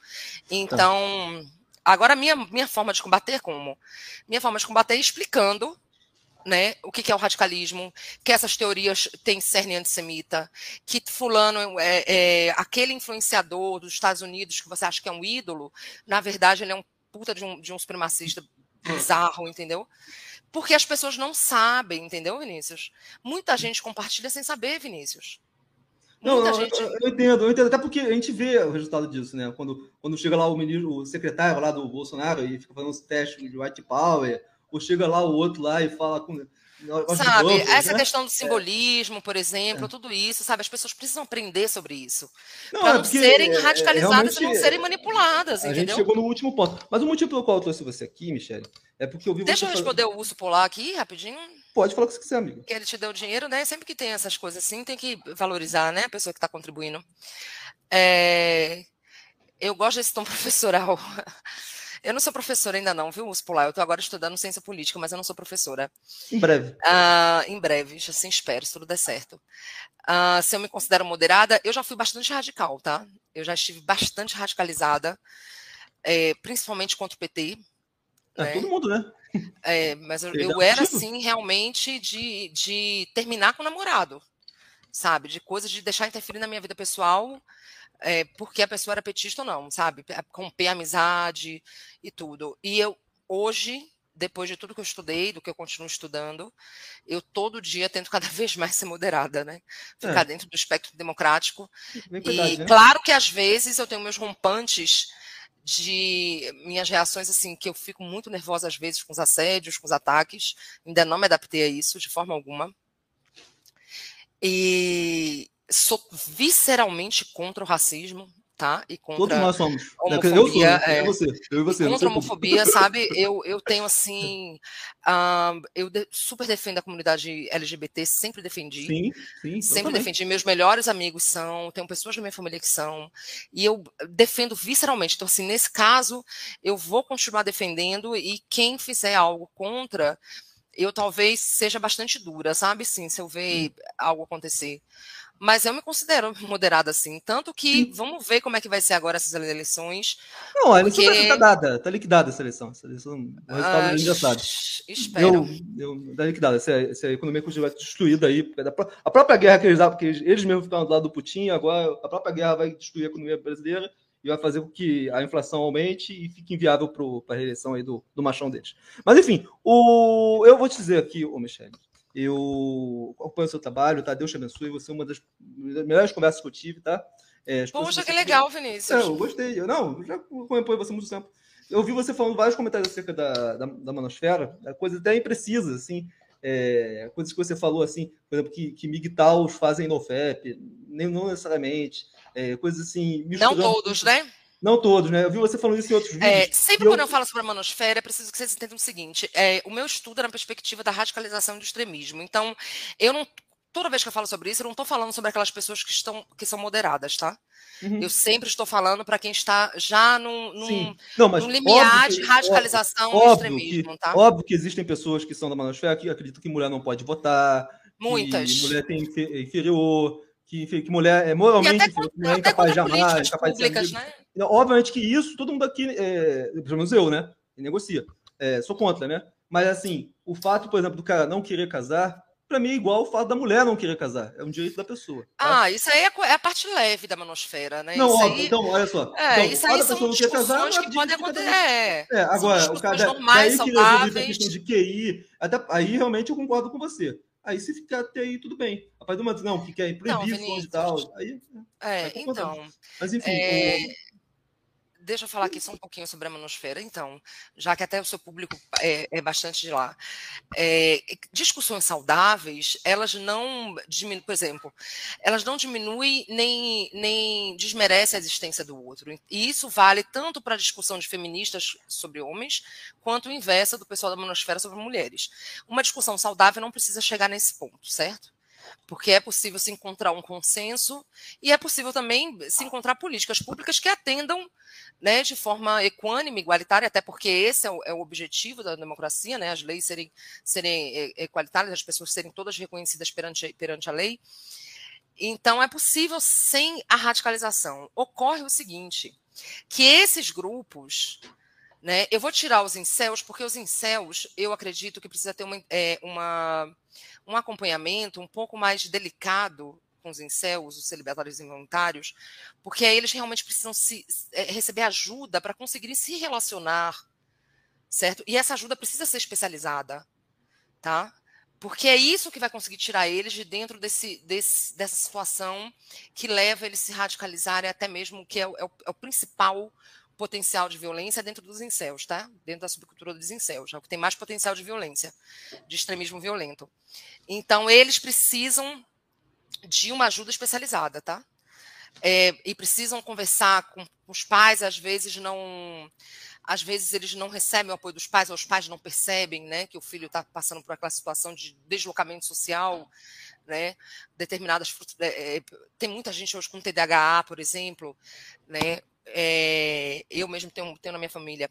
Então, eu sei que a, a, a, relação social é muito mais complicada, algumas vezes, e aí você acaba pegando a frustração dessa, dessa falta de sociabilidade, de socialização, e não consegue se relacionar com aquele parceiro desejado, e aí você pega essa frustração e leva até um ódio visceral que pode produzir a violência até contra si próprio, que você sabe que existe, né? Muito dentro do, do, dos incels, principalmente, né? Eu convivo com que isso. Um monte de gente se mata aqui. Meu Deus do céu, então, então para você ver que não é normal, para você ver que aí já a gente está tá numa esfera que mas aí as precisam Michele, ter, Michele, não é auxílio, a questão de entendeu? ideologia, é a questão de existe uma crise econômica nesse governo e do outro também. São muitos fatores. Faz, são outros fatores. E, são exemplo, muitos infelizmente, fatores. olha, oh, Michele, é, eu gostaria até de falar para você, para você analisar isso com mais cuidado, assim, que, por exemplo, é, às vezes as pessoas se reúnem em fóruns, lugares, assim, para comunicar. Por exemplo, às vezes o cara vai lá, é, sofre uma traição, adultério, e aí vai lá e tem que se divorciar, tem que pagar pensão e é alienado, não pode nem ver o filho. Isso vai criando um sentimento na pessoa, que é um ódio justificado. As leis, infelizmente, elas dão margem para que pessoas cheguem a conclusões, tá? É, que entre em grupos. Mas o problema não é o, o machismo, que, infelizmente é a realidade. Existe uma situação né, em que muitas pessoas não veem muitas vantagens, né, não só no relacionamento, e acaba criando né, é, determinados exageros. Tá? Mas eu sou uma pessoa que combato o exagero, muito, sou, sou muito odiado por isso, mas eu gostaria de deixar bastante claro né, que em todos os lugares tem vozes moderadas, vozes sãs, vida inteligente, tá? Tanto na esquerda como na direita e em qualquer ambiente, tá? Então, eu gostaria de, de, agradecer a você por você ter promovido esse diálogo, né? Mostrar que existe vida inteligente aqui, que é possível a gente se xingar, tá? É, claro, assim como conversaria com um feminista ou com pessoas de esquerda, assim, é, é, faz parte do jogo, da democracia. Infelizmente, tem pessoas que acreditam que isso não deveria acontecer, né? Você pode conversar com pessoas da sua ideologia, o resto é tudo comunista, é, muita ou gente, pessoas da sua ideologia, o resto é nazista. É. Eu, inclusive, passei por uma fase que era assim, eu não conversava com ninguém da esquerda, né? Eu passei uma fase bem eu, radicalizada. Eu, eu, pra ser bastante foi que eu ainda não converso. Mas aí você veja, né? É, quando, antes do meu livro ser lançado, eu já tinha começado a conversar, né? Bem antes. E agora, assim, eu, fui, eu comecei a conversar até com pessoas de fora do Brasil, primeiro. Porque eram menos sectárias, digamos assim. A esquerda fora do Brasil é bem mais liberal do que a, a, a esquerda do Brasil. Eu não sei se vocês já tenham percebido isso, mas eu tenho percebido isso muito fortemente. Agora, desde antes do livro ser lançado, eu já estava conversando muito, né, desde 2018. E agora, quando eu lancei o livro, eu fui muito bem aceita. Olha, eu conversei até num, num, num, canal que eu achava que nunca na minha vida eu iria conversar. E as pessoas também achavam que nunca iriam debater com alguém de direita e que a conversa teria sido boa, iria ser boa. Que foi num um canal da Cotter, editora. Uhum. Por sinal, o editor é uma pessoa boníssima, me, me tratou super bem. E, e saiu até no blog da Dilma. Eu nunca imaginei que um dia na minha vida eu ia aparecer no blog da Dilma, entendeu? Se eu não fosse sendo xingada. Mas não. não mas é, então, assim, eu tenho vive, conseguido, né? é, eu tenho conseguido acabam, conversar com muita gente. Tristes, né? E a gente troca, troca impressões, a gente troca. Por exemplo, uma das coisas que eu sempre insisto o tempo inteiro para o pessoal da esquerda, eu tenho muita gente de esquerda me seguindo né, eu sempre insisto o tempo inteiro é fazer essa diferenciação entre direita e neonazismo, extrema direita e neonazismo, porque essa coisa de chamar todo mundo de nazista não piora a situação. Eu explico isso no livro, inclusive, eu conto no livro que houve um, um esvaziamento do conceito justamente por causa é dessa banalização. Nazista e comunista. Só nazista e comunista, todo mundo, né? É, fascista. Né? Então, essa banalização piora o debate, as pessoas passam a não entender. E para quem é realmente neonazista, isso é o melhor é o melhor cenário que existe, porque ninguém vai acreditar. Entendeu? Todo mundo é nazista, ninguém é nazista. Então tá é, boa, né? E para quem é neonazista, esse é o melhor cenário. Sabe? Para eles é o melhor cenário, né? Porque se alguém chamar de nazista, ninguém vai acreditar. Aí quando surge um, é o pessoal, uou, como foi que isso aconteceu, né? Aí, nossa, eu votaria em Alckmin fácil. Fácil. Eu votei no Alckmin em 2006. Mas é, enfim. Eu votaria o... em Alckmin fácil. Eu acho que eu votei uma vez só, 2006, sim. Hum. Mas acontece. É, ô, Michele, muito obrigado, tá? Pela sua participação, pelo seu Pois é, tempo. é, duas horas de conversa, eu tenho coisa pra fazer. Muito obrigado. Você também tem coisa para fazer. Deus te abençoe, tá? É, só saliento, né, que todo esse esforço que você faz para. Porque a gente vive realmente um governo realmente assassino, uma coisa assim, repugnante mesmo, essas mentes aí que estão influenciadas. É, outro dia eu fui ver a sessão que é do, do Terceiro Reich, e tem uma parte que ele fala que pessoas completamente é, idiotas, né? Só chegaram a altos passos do poder de evidência porque devido à ideologização, entendeu? É. E eu vejo isso acontecer hoje no Brasil, como não via antes. Então a gente realmente vê é, isso acontecer através da extrema direita, que está acontecendo agora no mundo inteiro, mas eu espero é que amanhã pode ser extrema esquerda. Espero uhum. que você, né, não se ausente e critique quando for. Não, de jeito nenhum. Por sinal, eu estou lançando agora um, é uma iniciativa é, sem vínculo também com ninguém, com partido, com nada, nem vínculo é, ideológico. É o Stop Hate Brasil. Tá? É um site que vai reunir pesquisa, estudo, entrevistas com especialistas do Brasil e do mundo, criar manuais de desradicalização, explicar sobre determinados conceitos, uh, iconografia, símbolos que são utilizados, tudo isso para criar nas pessoas um, um, as pessoas começarem a perceber a que, que, determinados conceitos podem levar a uma ruptura da ordem democrática liberal. Né? Então, o Stop Hate ele vai, vai ser publicado dia 22 de abril, ele vai ao ar. E aí eu vou criar a campanha do Apoia-se, que eu também estou fazendo sozinha agora, e já está difícil, que é bem mais caro fazer um site do que um livro, eu não sabia. E se bem que o livro também foi caro. Sim. Mas. E lá eu vou, vou, focar em radicalização, extremismo e todos os extremismos, tá? Extremismo Sim. religioso, extremismo de direita, de esquerda, extremismo racial. Então, e com trazer artigos acadêmicos de fora do Brasil, traduzidos com com a linguagem mais, mais acessível, né, população. Tem essa diferença lá, lá fora, os artigos acadêmicos de fora, eles escrevem falando para a população leiga, né? Não é tão rebuscado, não é tão, digamos, arrogante como eu, como eu vejo aqui às vezes no Brasil. Então, vou trazer bastante coisa de brasileiros também, obviamente, né? E algumas parcerias com centros de pesquisa internacionais também, eu espero conseguir para esse site. E o combate é contra a radicalização e extremismo, pessoal. A gente não pode deixar simplesmente tantos avanços civilizatórios irem pelo ralo, entendeu? E não fazer nada, né? Ou, ou até mesmo apoiar. Então eu conto Sim. com vocês aí, quem estiver se radicalizando Conte comigo. duas vezes. Conte comigo, conte comigo. É. e o meu livro está à venda, comprem. É, está à venda na Tempestade Ideológica, loja virtual nuvem.com.br, tá? Sim. Tem um e-book e tem o livro físico. É. Para então... finalizar, é, eu gostaria de agradecer a você pela sua defesa da democracia e lembrar sempre do exemplo do povo ucraniano que está vivendo agora, né? Eles são Exatamente. eles são uma democracia há apenas 21 anos, cara. E, e ali é uma luta real de, um, de, de, de uma um ordem. contra o autocrata, né? É, de um, de, pela democracia liberal a contra popular contra um, um, poder militar de um império. Mas, enfim, a, a, Ucrânia é uma democracia há apenas 21 anos, amigos. E já foi suficiente para que o povo ucraniano esteja disposto a matar e morrer por aquilo que os russos, em mais de mil anos, nunca tiveram, que é liberdade e democracia. Então, esse é o valor que a gente tem que lutar, porque uma vez que entra um governo liberal, é, para tirar, meu amigo. Para tirar é só com sangue. Então é isso, amigo. Para tirar é muito difícil, ninguém quer isso, né? Então é isso aí. Sangue nem violência. Deus te abençoe.